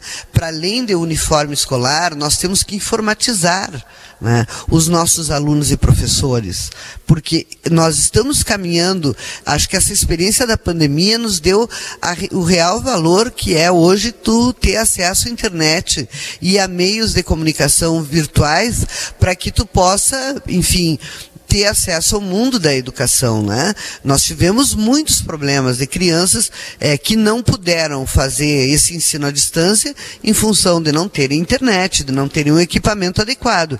Então nós temos que olhar esse horizonte, né? De informatização das escolas, de melhorar a energia elétrica nas escolas. Não dá para botar computador com uma energia monofásica na área rural. Entende? Tu tem que também trabalhar isso, né? Então, são uma série de problemas que tem que ser tratados é, de forma muito concreta na área da educação para que a gente possa avançar no IDEB e mostrar é, é, um melhor desempenho. Além disso, acho que penso que a educação tem que dialogar mais é, com iniciativas nacionais, né? Participar da Feira de Ciências, Feira Nacional de Ciências, é, da Olimpíada da Matemática, da Olimpíada da Língua Portuguesa, né? mostrar os nossos talentos, né? É, para fora de Santana do Livramento, claro. oportunizar a capacitação para os professores, né? É, promover a educação inclusiva trabalhar a questão do, do é, é, é, da valorização desse, desse ser humano tão importante que é o professor, que, por quem todos nós passamos uma vez na vida e que normalmente é tão esquecido. Senhora acabou de falar sobre Calque e Cadim, né? O SPC, para quem não sabe, é o SPC das prefeituras. Nós estamos no SPC. Quanto tempo e qual é o caminho para retirar mais uma vez o município do SPC. Naqueles cinco meses eu trabalhei arduamente nesse sentido, né? inclusive fazendo vários parcelamentos de dívidas que o município tinha e é, é, com a esfera federal é, e, e, inclusive pagando outras, né? de uma vez só, para que a gente pudesse é, conquistar essa, essa saída do, do CALC, né? que, é, que é restritivo aos recursos federais. O CADIM é restritivo aos recursos do Estado. Então, é, isso é um grande desafio. Né? Nós temos que estar habilitados a receber recursos não só da saúde, que é a emenda impositiva, né? E, outros recursos que são de projetos que precisam que o município esteja apto a, a receber. Né? Isso tem que ser acompanhado de uma forma permanente pelo município para que a gente é, tenha acesso a essas possibilidades de recursos. A gente fala muito da questão do turismo, que Santana do Livramento é o segundo maior é, destino dos turistas aqui, pelo menos no nosso estado do Rio Grande do Sul. Mas nós vimos uma série de propostas é, de sua coligação para atividade turística e de fomento ao turismo. Como é a taxa de turismo? E além disso, de que outra forma a senhora, se eleita for, pensa em colocar em prática estes projetos? A taxa é, é, é, cobrada juntamente com a despesa da hotelaria, né? E eu penso que se isso ainda não, não teve, digamos assim, uma aprovação tranquila no Conselho Municipal de Turismo e no próprio segmento de hotelaria, é por conta da falta de segurança de que esse recurso vá ser revertido, efetivamente no turismo de livramento. Qual é o contexto do turismo? Né? O, que, que, o que, que faz uma cidade ser turística? Gramado não nasceu como é. Né? Ela foi agregando valor, a, é, a cidade foi agregando valor à, à própria cidade para que ela se tornasse turística. Faz parte é, do ambiente do turismo uma boa limpeza urbana, praças bem cuidadas né? e, e, e, banheiros públicos em condições, que hoje a Prefeitura Municipal de Livramento é uma vergonha, como a situação que está aquele banheiro público lá da Praça General Osório. O café na praça também, é, que já tem um projeto pronto, é, está, enfim, no nosso plano de governo, porque é uma forma de atrair o turista. Ruas sem buracos né? no centro da cidade também são importantes. Isso é o cartão de visitas. Isso não significa, obviamente, que a gente vai esquecer os bairros. Acho que os bairros estão muito esquecidos e precisam de um olhar atento né, do governo para a sua infraestrutura. Nós temos mais de 90 loteamentos irregulares em Santana do Livramento que precisam né, de, de cuidados né, com relação à trafegabilidade, a calçadas, enfim. Mas o ambiente do turismo, ele, ele precisa ser olhado como um todo essa taxa ela tem que necessariamente ser debatida com os hotéis e com o Conselho de Turismo, mas ela tem que vir para um fundo específico. Né? Então tem que se constituir um fundo específico para que esse recurso venha para ali e seja revertido em investimentos de sinalização, de organização do trânsito, de organização do próprio estacionamento. Né? Nós temos que, de fato, fazer uma proposta de estacionamento rotativo para a cidade, né? com, com uma licitação adequada para que ele seja implantado efetivamente em Santana do Livramento, né? porque isso é um problema hoje no nosso nosso município, o trânsito é um problema, investir na, na capacitação dos agentes de trânsito da cidade, nós temos uma equipe altamente qualificada e que faz um bom trabalho, investir na educação do trânsito, isso tudo faz parte, digamos assim, do mundo do turismo, né? Por falar em turismo, a senhora está propondo uma roda gigante para a cidade? Eu dei um exemplo, né? Foi contigo mesmo, eu acho que eu estava falando. Não foi? Foi com o Kleiser e tu não foi naquele programa. Eu não estava. Eu dei um exemplo, mas o pessoal é, gostou tanto da ideia, né? Que acabou virando um meme, né? Mas é, eu acho que livramento tem que ter um pouco mais de ousadia, né? Ao pensar a sua, a sua cidade. Canela está fazendo uma, uma uma roda gigante. Eu recebi, inclusive, o projeto é, e uma entrevista do empreendedor, é uma parceria público-privada, né? É, é num canyon daqueles lá com uma vista maravilhosa. Eu recebi inclusive a entrevista do empreendedor que está fazendo a roda gigante de Canela, a exemplo de outras cidades, né, de, de, do Rio Grande do Sul e do mundo. Então, é, é, aquilo que eu citei como exemplo, né, e que acabou é, motivando essas pessoas que têm uma mente limitada, né, e que não sabem pensar o futuro de uma cidade de longo prazo, ou que não têm a ousadia de pensar grande, é, acabou motivando essas pessoas a, a, a utilizarem isso como motivo é, é, de piada, né? Agora, o dia que Dom Pedrito tiver uma roda gigante, certamente o livramento vai achar que pode ter também. Eu já acho que pode ter agora. Acho que através de uma parceria privada, nós podemos fazer isso, né? Ah, é diferente do pórtico, né? O pórtico tem que ser um investimento do município, porque a iniciativa privada não vai ganhar nada com isso. Mas uma roda gigante se paga ela mesma se paga com os investimentos. Vamos olhar a Orla do Guaíba, por exemplo, que é tão bonita hoje. Aquilo não foi pago pelo governo do município. Aquilo foi pago pela iniciativa privada. É uma parceria público-privada. É um investimento privado que foi feito ali na Orla.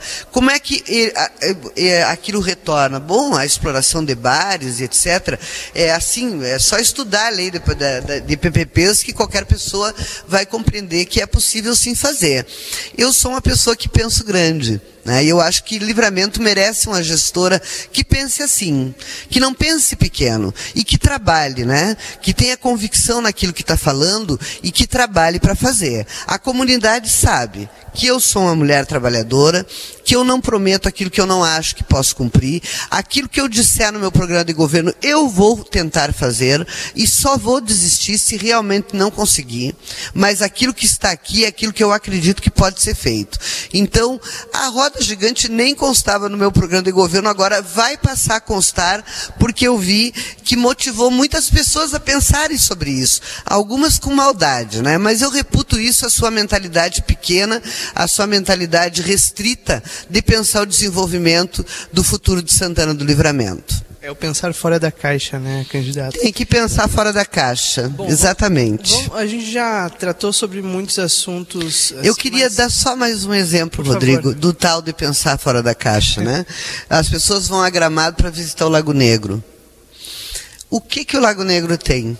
Além daqueles patinhos que tu anda e aquele monte de eucalipto na volta e uma casa que vende produtos turísticos. Bom, ele é o Lago Negro.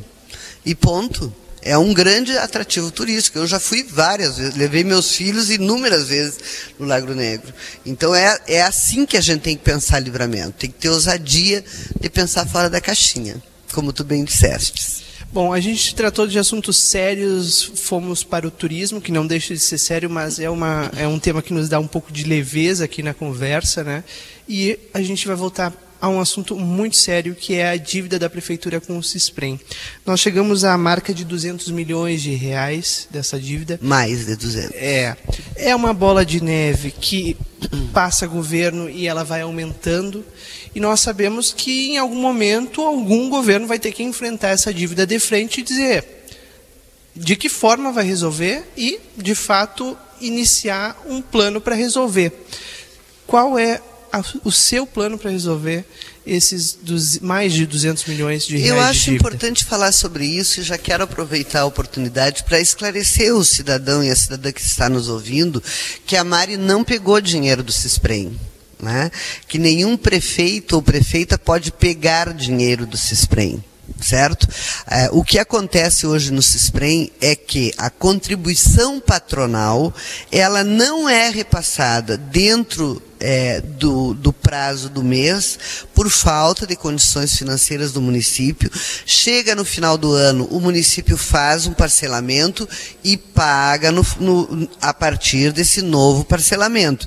Então, o caso é que hoje o livramento tem inúmeros parcelamentos, porque Exatamente, porque é uma bola de neve, porque o último governo que depositou no fundo do CISPREM foi o governo do PSB de oito anos atrás. Tá? Foi o último. E depois do governo do PSB, nenhum governo aportou nesse fundo. Eu fiz um depósito de um milhão de reais no início desse ano, nenhum outro fez, e todos os governos, inclusive o atual, é, que está hoje na gestão da prefeitura, utilizaram recursos do fundo para pagar a própria folha do CISPREM. Para pagar a própria folha do CISPREM, todos. Inclusive eu fiz um ofício questionando formalmente quanto foi usado do fundo nos últimos três anos, ainda não recebi resposta, talvez eu tenha que entrar por, através da lei da transparência, que dá, determina o prazo para o executivo me responder enquanto vice-prefeita, já que eu não tenho as informações é, que precisaria ter. Mas, é, é, feito esse esclarecimento, eu quero dizer que o repasse do CISPREM é feito da seguinte forma: tem aquilo que é descontado do funcionário, que necessariamente tem que repassar, porque senão configura apropriação indébita é do dinheiro do funcionário que é feito o desconto e o repasse patronal, que é esse que vem rolando, se, é, rolando essa dívida e que tem uma alíquota altíssima. Quando nós estávamos ali no governo, tinha sido encomendado em 2019 um cálculo notarial. É, o, o, o, o o autuário que fez esse cálculo é o Guilherme Lumens. Eu, eu o conheci, conversei com ele, é, e ele é uma pessoa muito reconhecida nacionalmente. Eu tive a oportunidade, inclusive, de conversar com o presidente nacional dos regimes próprios, né, dos RPPS do Brasil. E é, até sair do governo, esse cálculo não tinha é, chegado ainda, né? Que seria enfim, o que poderia nos dizer a forma como seria aumentada a contribuição dos servidores né, para a Previdência. Vocês vejam que quando foi aprovada a reforma da Previdência lá no governo federal, é, ficou determinado o que, que aconteceu. Os, os regimes próprios não passaram para o regime geral, Tá? Porque, ficou, porque foi feito um acordo de que os regimes próprios se adaptar, adaptariam. Né? Ou fariam aquela, aquela, aquele desconto gradual, né? é, que começa em, em 7% e vai até 22% nos mais altos salários, ou fariam linear o de 14%. A opção do atual governo foi fazer o linear, eu teria discutido aquele gradativo, né? Porque a maioria das pessoas hoje na prefeitura municipal não são as que ganham altos salários, são as de salário mais baixo. Então, eu, eu acho que teria sido saudável fazer uma discussão com o funcionalismo público sobre isso. O que, que eu tenho dito sobre o CISPREM? Todas as vezes que eu fui na Secretaria Nacional de Previdência, que é ligada ao Ministério da Fazenda, sempre foi indicado, né? A, a, foi indicada a segregação da massa como uma solução. O que, que é a segregação da massa? É fazer um corte nos funcionários, digamos, é, é, 2015, vou dar como um exemplo, Que fique claro, porque depois aquilo que eu dou como exemplo sai como se eu estivesse fazendo, falando que, que é aquilo que eu vou fazer. Eu vou dar o exemplo para explicar para as pessoas entenderem o que, que é a segregação da massa.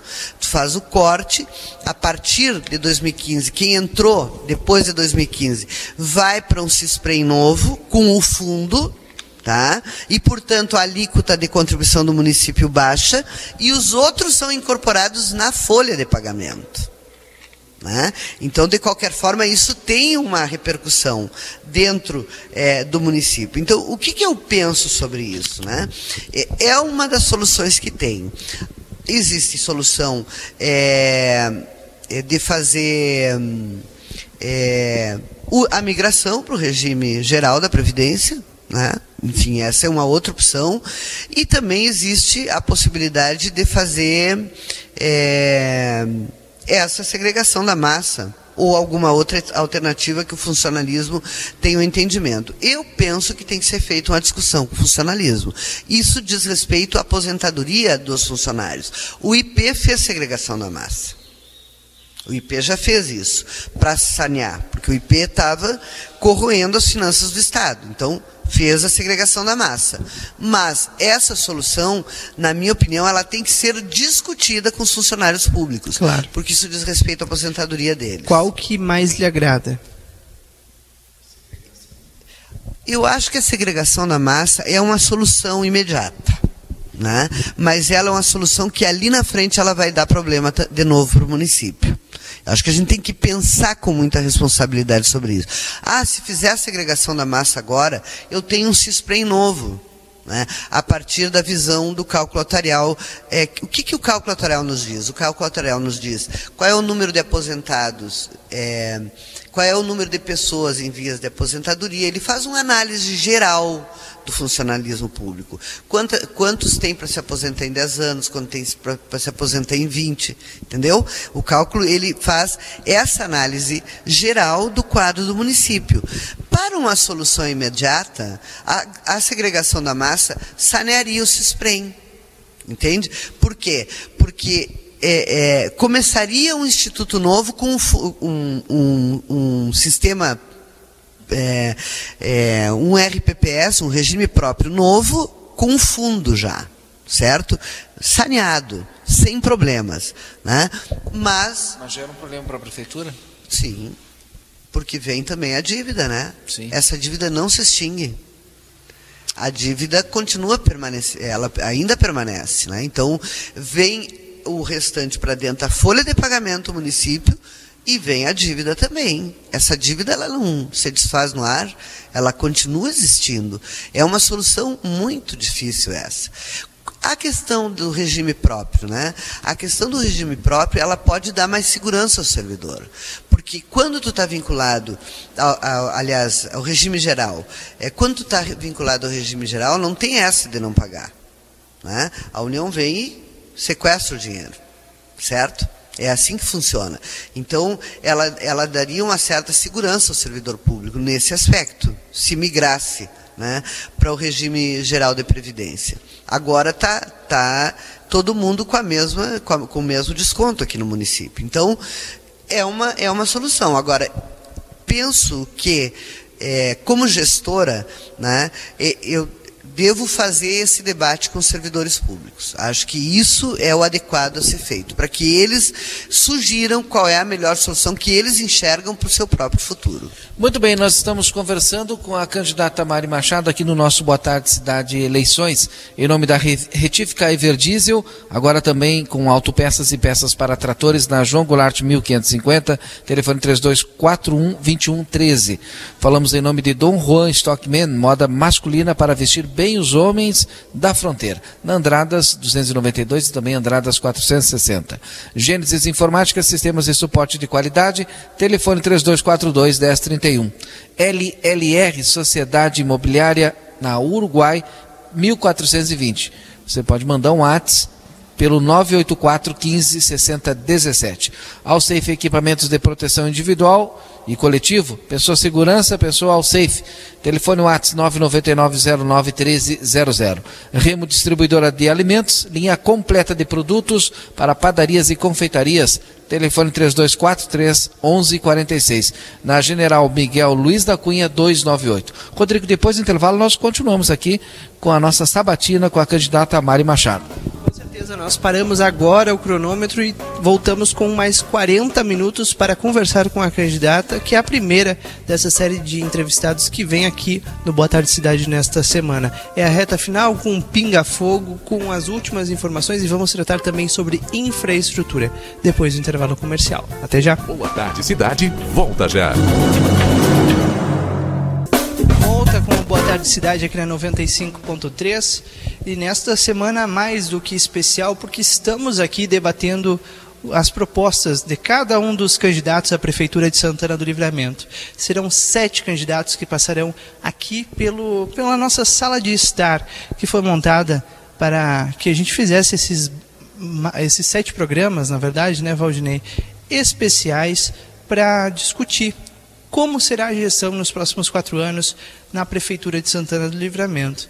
E aqui conosco estará sentado cada um dos candidatos a chefiar, diretamente do Palácio Moisés Viana, o Executivo Municipal. Esse quadro tem um oferecimento mais do que especial de cada, um das, cada uma das pessoas que acredita no processo democrático da RCCFM, do Jornal A Plateia, enfim, do Grupo A Plateia. E já virou meme na internet, viu, Valdinei? Eu não consegui falar a palavra growlers, mas agora vai. é da cervejaria Divisa, viu? Falar com o pessoal lá da cervejaria Divisa e já pede teu show para hoje à noite. Dia de, como de hoje, está pedindo, viu? É arroba cervejaria Divisa. Lá eles têm 12 tipos de chopp é, são em growlers ou em barris de 20, 30 ou 50 litros. Movicor, você tem sempre a quem chamar. JD Peças, Serviços e Terraplanagem, na Bento Gonçalves 510, telefone 3242-6330. Conosco também a Recofré Delícia, uma sempre perto de você com teleentrega grátis para livramento pelos telefones 3243 1110 ou WhatsApp 991 68 4757. Casa das Lâmpadas Lâmpadas, tudo o que você precisa em materiais elétricos. Na Silveira Martins, 381, telefone 3243 7699. E Exatos Educação Profissionalizante, o curso mais completo da cidade. Ligue 3244 5354.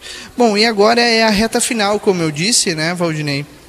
A reta final do nosso programa, porque aqui hoje a gente está escutando conhecendo um pouco mais das propostas de Mari Elizabeth Trindade Machado, 55 anos, atual vice-prefeita de Santana do Livramento, que está na coligação Coragem para Mudar, composta pelos partidos PSB, MDB, PL, Cidadania e PSDB. Vamos à reta final, Valdinei? Vamos ir agora com infraestrutura. Olha, quando a gente começa a falar em infraestrutura, é uma série de assuntos que não acaba mais. Mas então a gente pontuou alguns que são elementares para a administração. E esperamos, é claro, algumas respostas bem objetivas. Iniciamos pela coleta de lixo. Quanto tempo para uma nova licitação? É, existe já a necessidade de fazer uma licitação, né? Já foi, já foi indicado pelo, pelo é, Ministério Público é, e pelo Tribunal de Contas. Né? Então, creio que é, foi renovado agora, se, se, não me falha a memória. Eu já não estava mais no governo quando houve a renovação. No, durante o período que eu estive no governo, eu, a, o estudo realizado né, pela, pela, equipe, pela comissão nomeada para fazer o estudo sobre é, a possibilidade de fazer uma nova licitação ou fazer uma renegociação, é, apontava né, que a licitação é, poderia ser feita, que o município ganharia com isso. Então eu tinha, eu deixei encaminhado dessa forma, que fosse encaminhada a licitação. mas não foi assim que foi feito depois da minha saída do governo. Então, para o ano que vem há que se, há, há que se fazer necessariamente essa licitação. Asfaltamento. Tem um tema muito importante no asfaltamento que é a usina de asfalto e a gente entra nesse assunto desde quatro anos atrás, quando a usina foi comprada, foram investidos mais de 2 milhões, aliás, 1 um milhão de reais, que chegou a quase 2 milhões de reais, né? A usina ficou os últimos quatro anos parada lá no Parque Industrial. No início do governo eh, ICO se falou que ela ia funcionar, se deu várias eh, datas para esse início de funcionamento. Depois o governo disse que não tinha possibilidade de fazer ela funcionar. Eh, e agora, no fim do governo, começa a comprar asfalto de forma terceirizada para asfaltar a cidade. Com dinheiro do DAI. A pergunta que eu tenho para lhe fazer é: caso a senhora seja eleita, qual é o destino da usina de asfalto? Ela vai funcionar? Vai ser feita uma licitação para vendê-la? Qual é, afinal de contas, a, a expectativa, qual é a perspectiva que a população pode ter quanto à usina de asfalto e como vai se dar o asfaltamento da cidade nas ruas que têm essa necessidade? Primeiro eu preciso informar a comunidade que está nos ouvindo que quando eu assumi o governo no início do ano, eu pedi uma vistoria na, na usina de asfalto. E dia 15 de 1 de 2020 eu recebi o relatório. O relatório sobre a usina de asfalto diz o seguinte, que por ela estar inativa por muito tempo e sem cobertura, sofreu com a ação do tempo e os mecanismos dela foram danificados, que foram retirados da usina do asfalto vários dispositivos e componentes, freios, paralamas, lanternas, foram removidos quatro motores e o kit de ferramentas. Três, que houve danos na vedação sobre a parte elétrica, que sofreu corrosão, oxidação e exposição ao tempo. Que há danos nos componentes eletrônicos do painel, é, let, é, número 5, que há dano nos silos de armazenamento é, dos insumos. Né? Os insumos não podem estar na interpere. Né? É, e danos no aquecedor térmico. Segundo a avaliação, avaliação técnica, né? é, é preciso fazer uma, uma conversa com a empresa né, que, da qual essa usina foi adquirida, para, se for a decisão do governo, é, é comprar todos esses, esses equipamentos que foram danificados. Nesse, nesses, nesses últimos tempos, nesses últimos quatro anos, quase quatro anos através da Procuradoria Jurídica, eu abri uma sindicância no dia 27 de 2 de 2010 e o relatório da usina de asfalto foi encaminhado para o Ministério Público no dia 10 do 3. Então, a usina de asfalto hoje não tem como funcionar. Esta, esta é a realidade do relatório que foi feito por técnicos na usina de asfalto. Qualquer outra coisa que se diga não é verdadeira. Essa é a situação da usina de asfalto. Qual é a opinião da Mari? A Mari não teria comprado a usina do asfalto sem ter os equipamentos necessários para que fosse possível, para que seja possível levar o asfalto em determinada na temperatura que ele precisa ser levado até o local onde vai ser realizado o asfaltamento. Nós não temos rolo na cidade. Né? nós precisamos de caminhão, de rolo, nós precisamos de uma série de equipamentos que são, digamos, necessários para que essa usina funcione de forma é, adequada. Né? Então, hoje, a solução para ela é bastante difícil. Nós temos que fazer uma avaliação após chegar no governo de qual o custo para repor todo esse monte de equipamento que hoje que foi retirado da usina de asfalto, né? E tem hoje uma sindicância aberta para apurar as responsabilidades, porque ouve se falar que eles foram emprestados, inclusive para a cidade de, de São Gabriel, para a cidade de Bagé né? Então é preciso apurar, a sindicância precisa apurar isso para a gente poder saber o destino que vai dar. Na verdade, hoje é mais fácil, de fato, terceirizar o serviço, né? através é, de licitação, com a contratação de empresas para fazer asfalto na cidade, do que usar a usina, porque hoje ela não está funcionando. Então nós temos que ver quanto vai custar para arrumar essa usina que foi dilapidada durante esse período. Se, e agora a gente está trabalhando com hipóteses, se esse relatório vier com dizendo, olha, é impossível e é muito caro para manter uma usina de asfalto. Qual é o destino dela, na sua opinião? É leiloar as peças que ali estão, a como bem sucata, complexo, por né? Porque ela foi bastante cara. Exato. E hoje nós não conseguiríamos vendê-la, nem trocar ela por serviços, né? É, vamos supor que a gente conseguisse trocar ela por serviços, né? De asfaltamento na cidade pelo valor com, pel, pela qual ela foi comprada.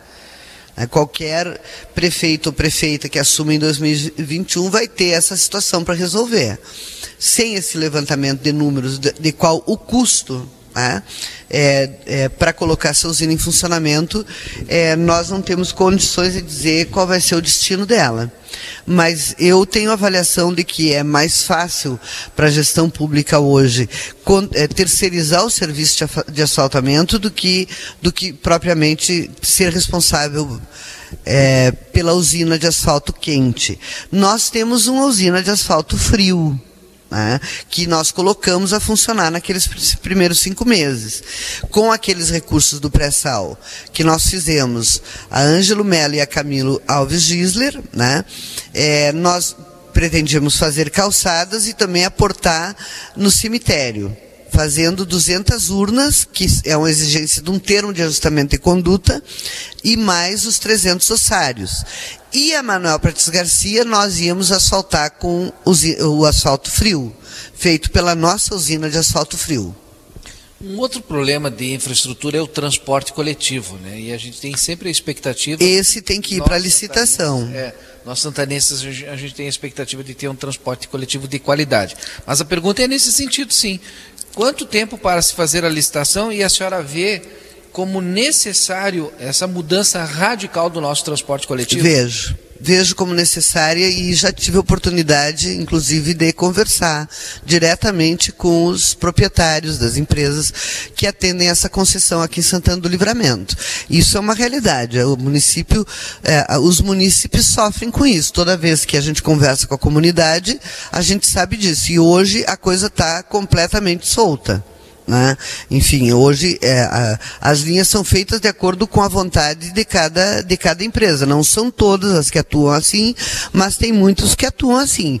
Vocês lembram que lá no período da pandemia teve um momento, um final de semana especificamente, que foi, eu, enfim, eu ia realmente chamar uma empresa para assumir linhas que não estavam cumprindo com a determinação realizada no decreto. Então, a licitação do transporte coletivo tem que ser feita. Em 2017, quando eu fui secretária-geral de governo, tinha um grupo de trabalho já iniciando estudos para isso, mas depois parou não, não teve andamento. Então, para construir uma licitação de transporte coletivo, demora pelo menos um ano. São muitos estudos que precisam ser feitos. Então, nós temos que trabalhar isso. Nós queremos algumas mudanças no transporte coletivo em Santana do Livramento. Por exemplo, ter uma linha circular, né? Que interligue todos os bairros, né? Que hoje nós não temos, né? Com uma tarifa única. Né? É, atender a expectativa dos bairros, né? É, também atender a, a, a, expectativa dos empresários, trabalhando para melhorar as ruas por onde passa o transporte público, não apenas as ruas principais, mas aquelas que entram dentro das vilas e que a gente encontra bastante dificuldade porque não há manutenção do espaço da, da, da, das vilas da cidade há muito tempo. Então a gente precisa trabalhar isso também.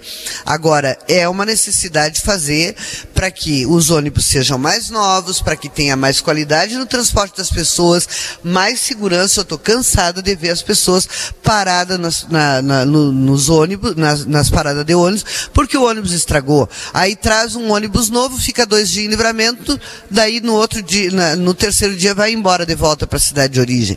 Isso não pode mais acontecer. Ninguém aqui é bobo para saber o que não, para não saber o que está acontecendo. Então, livramento merece isso. Nós temos milhares de trabalhadores que utilizam o transporte coletivo, né? E isso faz parte da qualidade de vida das pessoas. Então nós temos que ter horários regulares, as pessoas precisam saber que horário o ônibus vai passar em cada lugar. Nós fizemos a colocação daquelas paradas que foram compradas pelo Conselho de Habitação, é importante dizer isso, né? Colocamos as paradas novas, ficaram ainda algumas que foram recuperadas para colocar? Então, isso é uma questão é, é, é, que precisa ser fortalecida também no município, né? a colocação das paradas. Isso tudo faz parte da qualidade de vida das pessoas, né? na hora de vir para o seu trabalho, ter um transporte qualificado. Dá para fazer em quatro anos essa licitação? Dá, com certeza. Tem Bom, que ser feita. Inclusive porque há essa exigência, né? Do Ministério Público e também é, do Ministério Público eu não tenho bem certeza, mas do Tribunal de Contas com certeza tem. A senhora acabou de falar sobre o cemitério público municipal. Cada vez que a gente tem que ir no cemitério público municipal, dá uma tristeza de saber que os nossos entes queridos estão lá sepultados e foram lá sepultados, né? Isso sem falar nas pessoas que precisam sepultar algum familiar como resolver essa situação. Nós sabemos sim do trabalho dos apenados, sabemos do trabalho da Secretaria de Serviços Urbanos, mas às vezes não, não é o suficiente. Como resolver essa o situação? O cemitério se paga, né? É preciso ter uma conta própria que já existe. Na verdade, é, constituir o departamento do cemitério público municipal dentro da Secretaria da Fazenda para que tenha, para que seja informatizado o serviço tanto na Secretaria da Fazenda quanto no próprio cemitério, né, e que o recurso que é arrecadado lá no cemitério público municipal vá para uma conta específica que, se, que reverta nas melhorias que têm que ser feitas lá. Muito importante dizer, tem um TAC. Naquele recurso do pré-sal, nós tínhamos reservado 200 mil para a construção de 200 urnas que precisam ser retiradas daquele muro detrás do cemitério e 300 ossários, porque hoje o ossário são sacos pretos depositados dentro de uma peça. E é, isso, e isso não é humano. Isso é uma reclamação constante Permanente. Quando vai se dar uma solução para isso? E as Bom, pessoas vão procurar lá os restos mortais dos seus entes. A gente recebe na rádio mesmo algumas mensagens, né? E aí não encontram. E aí daqui a pouco a gente, na rádio mesmo, tem que dizer exatamente o que, é, o que a candidata a prefeita Mari disse agora. Olha, tá no ossário. Tá, mas como é que é organizado o ossário? Num saco plástico, mas é a identificação. É, eu acho que tem que fazer essa pergunta para o prefeito que está hoje à frente da prefeitura, né? Porque havia o recurso reservado. Quando nós fizemos o plano de trabalho para um milhão e novecentos e poucos mil que tinha do recurso pré-sal, nós separamos o recurso que foi usado para as duas avenidas, separamos um recurso para fazer calçada na Manuel Prates Garcia, lá na Saldanha da Gama, até o Trevinho da Santa Rosa e ali na Francisco Reverbel, e separamos o recurso para fazer o cumprimento do TAC, do cemitério. Eram 200 mil. Hoje eu não sei que destino foi dado para esse recurso, mas precisa ser feito. E isso é uma prioridade. O município pode começar a pagar multa, que nem no portal da transparência. Quando tu vê o município está com uma multa de não sei quantos milhões por não cumprimento de um TAC. Isso é responsabilidade do gestor. A gente não pode ignorar aquilo que são termos de ajustamento de conduta e apontamentos do Tribunal de Contas. Bom, no seu plano de governo tem uma proposta de tecnologia e informação. De que forma será essa implementação? Todo mundo sabe né, que em 2017, quando secretário-geral de governo, eu iniciei um trabalho para a constituição aqui em Santana do Livramento do Polo Binacional Tecnológico. Eu quero retomar aqui a questão dos jovens. Eu acho que nós temos que ter uma preocupação com os nossos jovens. Hoje mesmo eu conversando com uma, uma, uma estudante né, do, do IFSUL e eu conversava com ela sobre a dificuldade de encontrar estágio em Santana do Livramento e concluir curso, o pessoal que estuda lá no IFSUL. Né? Então, o que, que, é a nossa ideia? E isso está isso tá de pé. Eu, inclusive, respondi uma entrevista porque o Uruguai manteve a sua ação para a constituição do Polo Binacional Tecnológico. E eu vi isso acontecendo lá em Recife, no Porto Digital, que hoje gera mais de 7 mil empregos. E nós temos hoje pessoas para trabalhar nessa, é, digamos assim, nesse ambiente da tecnologia e inovação em Santana do Livramento, que não precisa da logística de estrada, precisa da logística de, de rede. O Uruguai contratou uma, a Universidade Federal de Santa Catarina para fazer um estudo do nosso ambiente tecnológico aqui. Né? Eu fui uma das pessoas entrevistadas, como uma das pessoas, é, um dos atores, digamos assim, importantes nesse processo. Né? E é, está no nosso plano de governo. Nós queremos dar continuidade a isso. Né? A nossa ideia é ter um prédio, pela primeira vez no Brasil, que seja é, um ambiente instalado nos dois países. Mas para iniciar, nós podemos, inclusive, começar separados, reservar um, um, um espaço público para que as startups comecem a se implantar e a gente comece a fomentar esse empreendedorismo na área de tecnologia e em outras áreas também. Nós temos uma série de números na prefeitura que, que todas as eleições eles são colocados frente a frente, são debatidos entre os candidatos. E a gente fez uma, uma espécie de ranking de números, candidata, é, que, que é importante que a gente saiba do candidato o que ele está pensando quando assumir. A senhora falou, por exemplo, sobre secretarias, né, e que os partidos da sua coligação não não discutiram ainda sobre quem vai para a secretaria A ou B.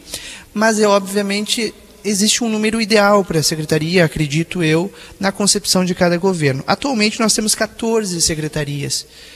No seu governo, quantas, se eleita for, né, quantas secretarias seria o ideal? Durante aqueles primeiros cinco meses do ano, eu trabalhei com oito secretarias e fiz uma redução drástica de, car de, drástica de cargos comissionados. Né? É, acho que no futuro governo, uma secretaria a mais deverá existir, a Secretaria-Geral de Governo. Né? É, as, eu pretendo, no máximo, ter nove secretarias. Acho que o município tem que fazer a sua parte na restrição é, é, do gasto desnecessário. Né?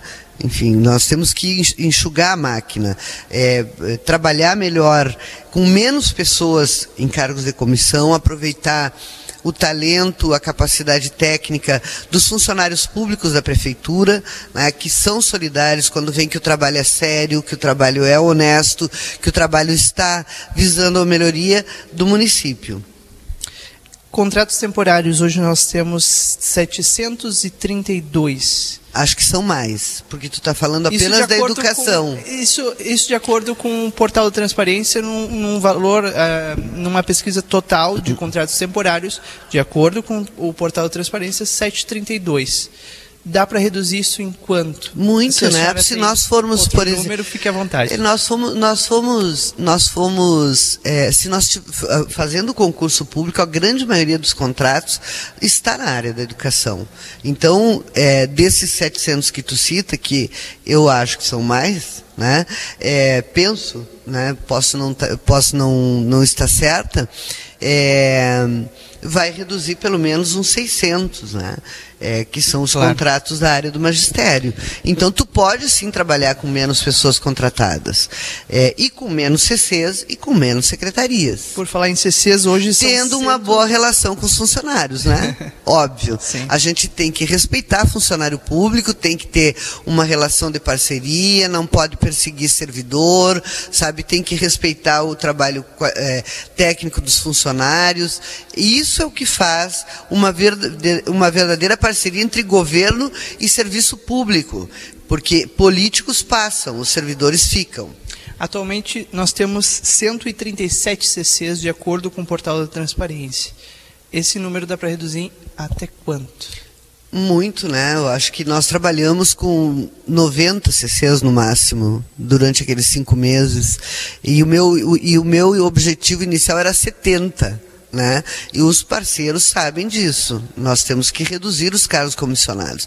Isso é um gasto é, é, que, enfim, por mais que ele seja simbólico e não seja tão determinante na, na redução dos gastos com a máquina, ele é importante. Eu acho que a comunidade, a comunidade precisa desse recado da gestão. Nós também estamos fazendo a nossa parte. Além disso, acho que nós temos que ter uma central de compras no município, que hoje não tem. Cada, cada secretaria compra os seus insumos, isso é um escoadouro de dinheiro, porque quando a gente compra papel para todo mundo, isso reduz o custo, caneta para todo mundo, isso reduz o custo. Né? Então, nós temos que ter um almoxarifado central, que não precisa ser físico, pode ser um almoxarifado, é, um, um, um, programa, né? um sistema, enfim, é, que controle o que cada secretaria tem, desde um prego, um parafuso, até o carro.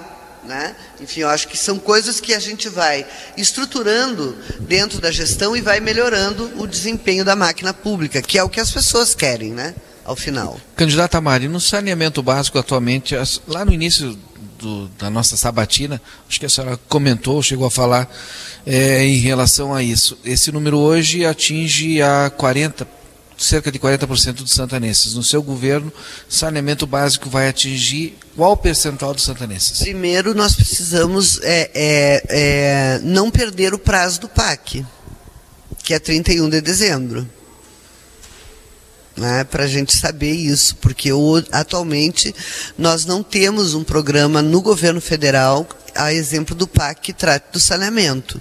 É claro que se a gente parar de gastar o dinheiro do DAE com coisas que não são sua atribuição, nós também vamos poder fazer saneamento com recurso próprio. Né? E esse é o desejo dos funcionários do DAE, cumprirem a função para a qual o DAE existe, saneamento e água, né?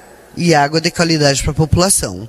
Então, claro, é, se a gente não perder o PAC, nós vamos conseguir chegar aos 70%. Né? E aí o município pode ir trabalhando para é, atingir uma meta de 100% do esgoto tratado na cidade. A gente já falou aqui nessa entrevista com a candidata Mari Machado sobre saúde, educação, passamos pela infraestrutura, assistência social, falamos sobre dívida pública, a dívida do CISPREM, sobre a fiscais da Secretaria da Fazenda que são tão importantes para a gente obter mais receita no município, né? Falamos agora sobre o, o DAI, enfim. Mas tem um ponto no seu, governo, no seu plano de governo que a gente não pode deixar de falar, que é sobre relações internacionais. Tem um, um praticamente um capítulo que fala somente sobre isso.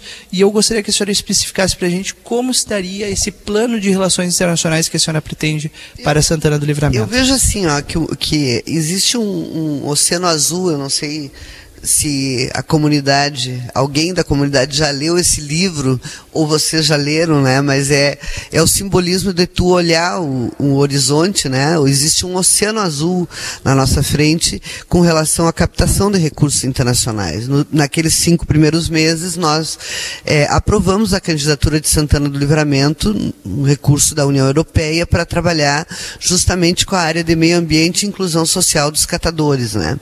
É, quem trabalha com com, com, é, com a, nessa área do, da, da, do recolhimento lixo seco. Então, assim, nós temos que trabalhar é, essa busca de recursos internacionais de uma forma muito efetiva, e sempre em parceria com Rivera. Eu sempre digo que o melhor elemento de venda da nossa cidade é a fronteira. Livramento Rivera tem muito mais acesso a recursos de nível internacional do que Livramento sozinha, porque nós somos uma fronteira diferenciada. E eu quero fazer um trabalho junto às embaixadas também, junto com Rivera, buscando embaixadas que hoje têm recursos para aportar na área do meio ambiente, na área da infraestrutura. Rivera mesmo é um exemplo. O recurso que Rivera hoje tem para investir no polo tecnológico binacional veio da JAICA, que é uma agência japonesa que repassa recurso, recursos para países em desenvolvimento. Né? Coisas que Livramento nunca foi atrás.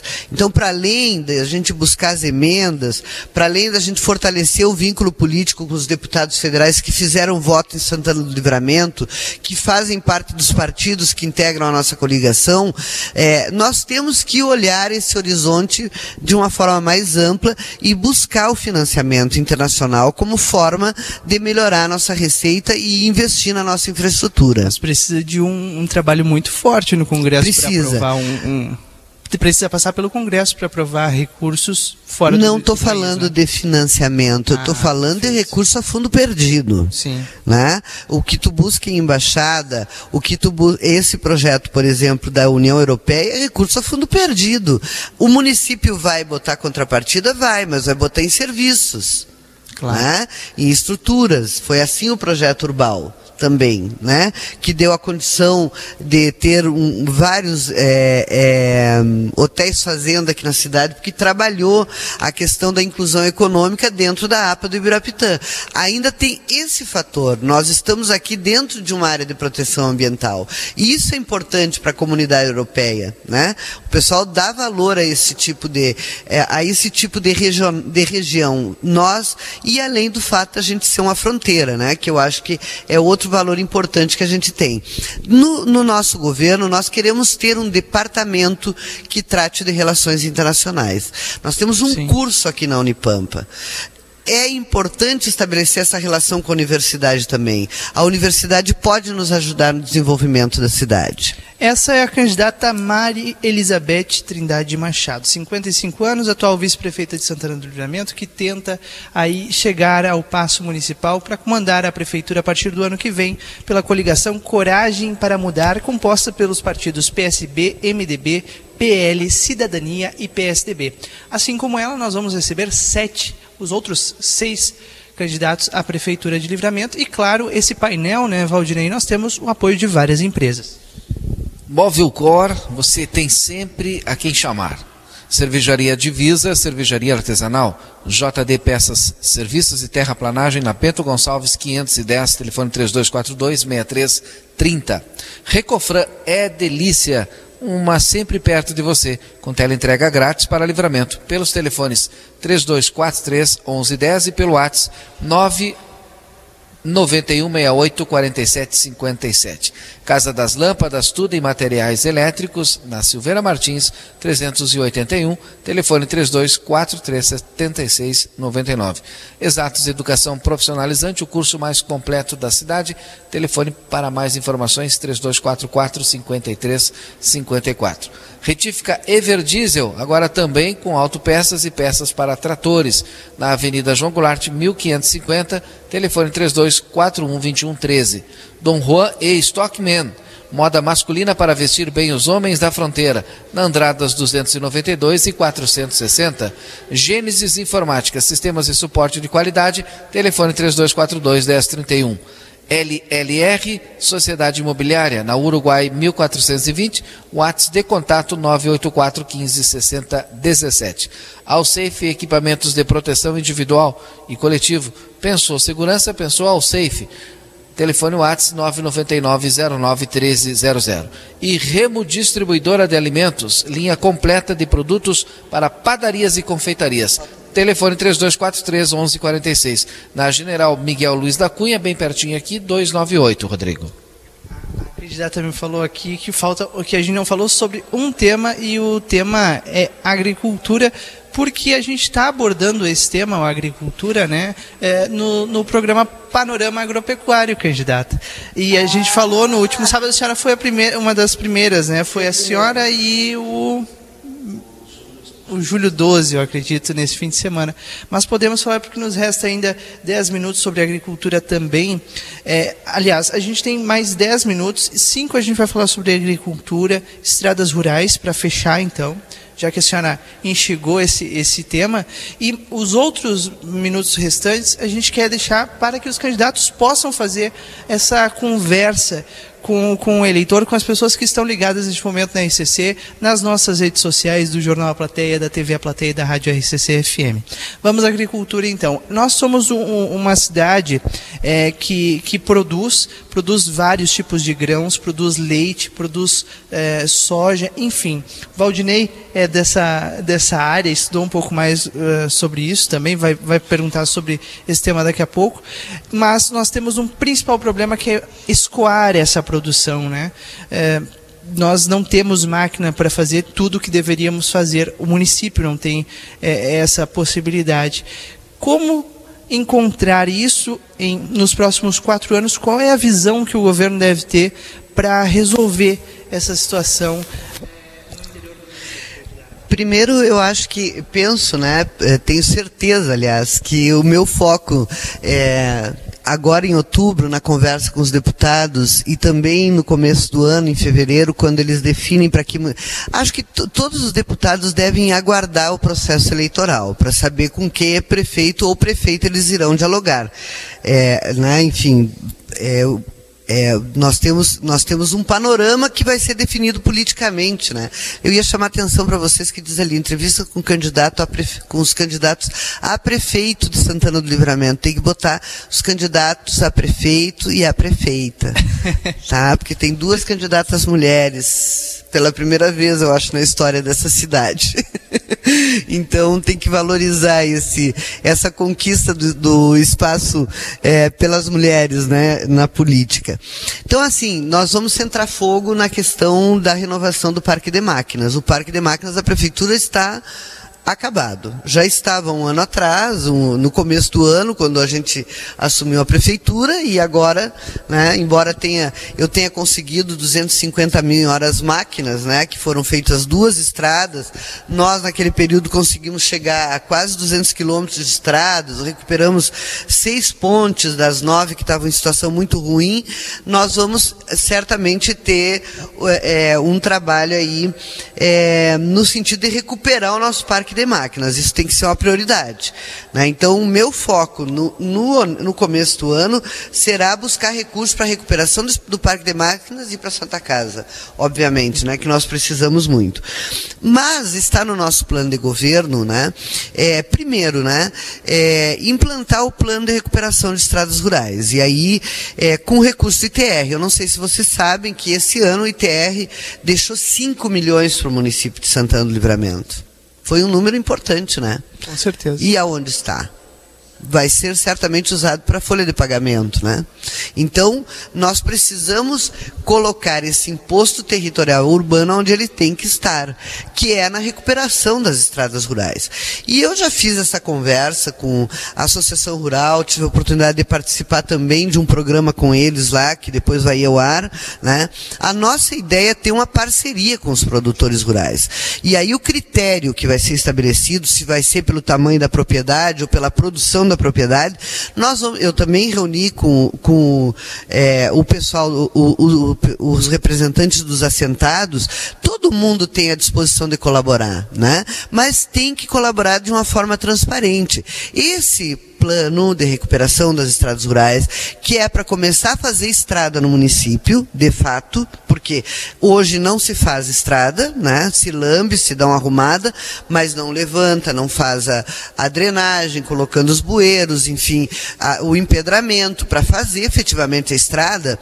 É, esse recurso é, que vai ser do ITR, vai ser da colaboração dos produtores, vai ser também de recursos que a gente possa captar no, no governo federal, ele vai ser gerenciado por um conselho né, é, de, é, é representativo tanto do governo e, das, e, do, e, dos, e dos segmentos é, da pecuária e da agricultura do município. Acho que isso é uma questão importante.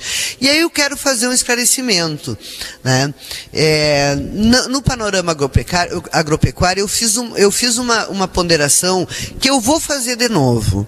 Nós sabemos que aconteceu em livramento é, o pagamento de diárias por produtores para servidores municipais. E eu quero dizer aqui, mais uma vez, produtor não paga diária para servidor, quem paga é a prefeitura. Tudo que produtor colaborar com a prefeitura, seja um parafuso, a arrumação de um pneu, um litro de óleo diesel, um, uma ovelha para comer, é, para alimentação, tem que ficar registrado em um documento para dar transparência às ações da prefeitura. E eu acho fundamental dizer isso, porque isso é que constitui a credibilidade de um governo.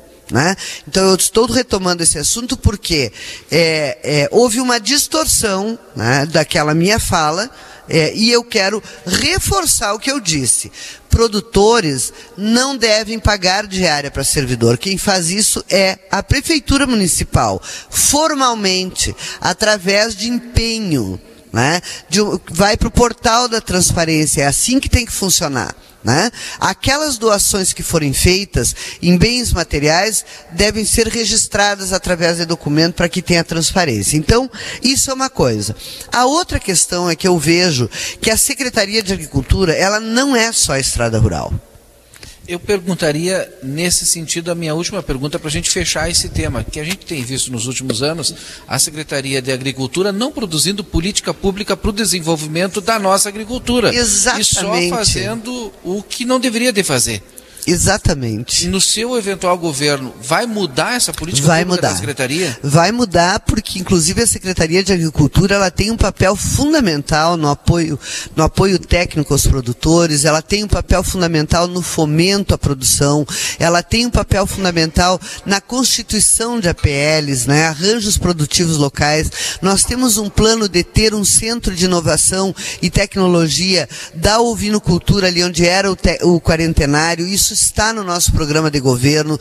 O APL da, da ovinocultura está pronto para acontecer, o APL da apicultura da mesma forma.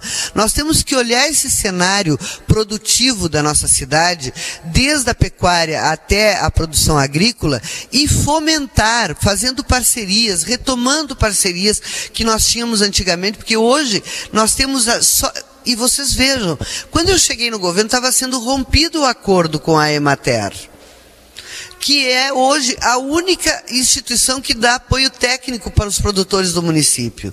E isso não é possível. Nós temos que não só fortalecer a Emater, como também fazer a contratualização com outras es- entidades que possam dar apoio técnico. Além disso, estimular o surgimento de novas agroindústrias. Lá em 2012 eram 70, hoje continuam sendo 70 e poucas, quando tem várias na informalidade. Nós temos que trazer para a formalidade, criar o, selo de produto santanense, vender esse selo, esse produto, eh, criar amostras, fortalecer as feiras, enfim, para que as pessoas que trabalham no campo tenham condições de sobrevivência com aquilo que produzem. Candidato, a gente tem dois minutos finais e a gente Só quer dois reservar minutos, esses gente. dois minutos para que a senhora converse com a população Bom, que nos escuta. Eu primeiro quero agradecer a oportunidade à Rádio RCC, à TV A Plateia, ao Valdinei ao Rodrigo Evald, que fizeram perguntas importantes. Né? Eu acho que a gente é, conseguiu aqui fazer uma, ter uma comunicação com quem está nos assistindo e nos ouvindo de uma forma clara. Eu quero transmitir à comunidade a minha convicção de que eu estou muito preparada para ser a prefeita de Santana do Livramento. Acumulei experiência ao longo da minha vida, aprendi nos espaços em que eu ocupei, em que eu pude exercer funções públicas, né? Estou numa coligação forte. Nós vamos trabalhar juntos pela cidade a partir de 2021, se assim for o desejo da população. Nós vamos trabalhar com afinco para construir o desenvolvimento de Santana do Livramento. Agradeço também a todos os candidatos e candidatas a vereador da nossa coligação que estão levando essa mensagem de otimismo, de positivismo para a comunidade. Estamos fazendo uma campanha alegre, uma campanha leve, sem ataques a ninguém, fazendo apenas aquilo que tem que ser feito, levando as propostas para a comunidade, dialogando com as pessoas. Temos a coragem para mudar e temos certeza que podemos fazer mais e fazer melhor. Por isso, eu peço o teu voto de confiança. Você que está nos ouvindo, vote no 40, vote na Mari e no Ângelo, para que a gente tenha um governo de verdade, um governo de paz, de muito trabalho e de gestão de qualidade em Santana do Livramento. Obrigado, prefeita. eh, obrigado, candidata, prefeita Mari, vice-prefeita aqui de Santana do Livramento, no nosso eh, Boa Tarde Cidade especial. Pode levantar Tarde, a mão, Cidade. Pois eu me levantei, mas não dei tempo. Quebrei o câmera no final Quebrou do programa. Tem que trocar a câmera aí, Marcelo Pinto. Agora sim. Muito obrigado, viu, a todos vocês que estiveram conosco nessa tarde. Olha, nós conversamos duas horas com a, com a candidata Mari Machado e essas duas horas a gente pôde abordar todo o plano de governo. Todos os principais pontos que precisam estar na agenda de qualquer um dos candidatos. Tanto é que amanhã nós receberemos aqui o candidato Glauber Lima do PT, que foi prefeito, já tem uma experiência à frente da gestão da Prefeitura de Santana do Livramento e que certamente eh, tem muito para falar para gente sobre as su- suas propostas e as nossas perguntas vão vir em Em cima, cima disso. do plano de governo, do projeto de plano de governo do candidato a prefeito Glauber. Fechamos então o nosso Boa Tarde Cidade desta terça-feira em nome de Gênesis Informática, sistemas de suporte de qualidade, telefone 3242-1031, Posto Primeiro, cadastre-se no site www.postoprimeiro.com.br. Colégio Santa Teresa de Jesus, Escola Centenária, na Brigadeiro Canabarro 421. Consultório de Gastroenterologia, Dr. Jonathan Lisca, agende sua consulta pelo telefone 3242-3845. Já pensou em ganhar um iPhone 11, Rodrigo? É muito fácil, né, é Valdinei? faz? É só ir lá no Delivery Delivery Much curtiu, baixou, pediu, chegou. Agora, cada pedido no Delivery Much você está concorrendo a um iPhone 11 e agora já nos próximos dias o sorteio. Estou concorrendo. Eu também. JD Peças e Serviços tem tudo que você precisa de peças e implementos para máquinas florestais, máquinas rodoviárias, máquinas rodoviárias e agrícolas, na Bento Gonçalves 510. E também o, o Amsterdã está junto conosco aqui no Boa Tarde Cidade. Aproveite com toda a sua família. O parque abre sempre aos sábados, domingos e feriados. Evida Card Livramento. Ligue agora mesmo 3244 4433 e agende a sua consulta ou exame. Essa entrevista não terminou aqui, porque o Conversa de Fim de Tarde vem em seguida na sequência com toda a bancada repercutindo os principais temas dessa, dessa entrevista e, claro, os planos para os próximos quatro anos de Santana do Livramento. É uma tarde diferente, serão tardes diferentes a partir desta terça-feira, porque até a próxima semana, até quarta-feira da semana que vem, nós estaremos recebendo todos os candidatos à Prefeitura de Santana do Livramento. E candidatos, a pedido da, da candidata Mari Machado, temos que falar também aqui o candidatas. Mas enfim, o Boa Tarde Cidade volta amanhã. A partir das 14h30, nós te esperamos aqui. Uma boa tarde, até lá. Tchau.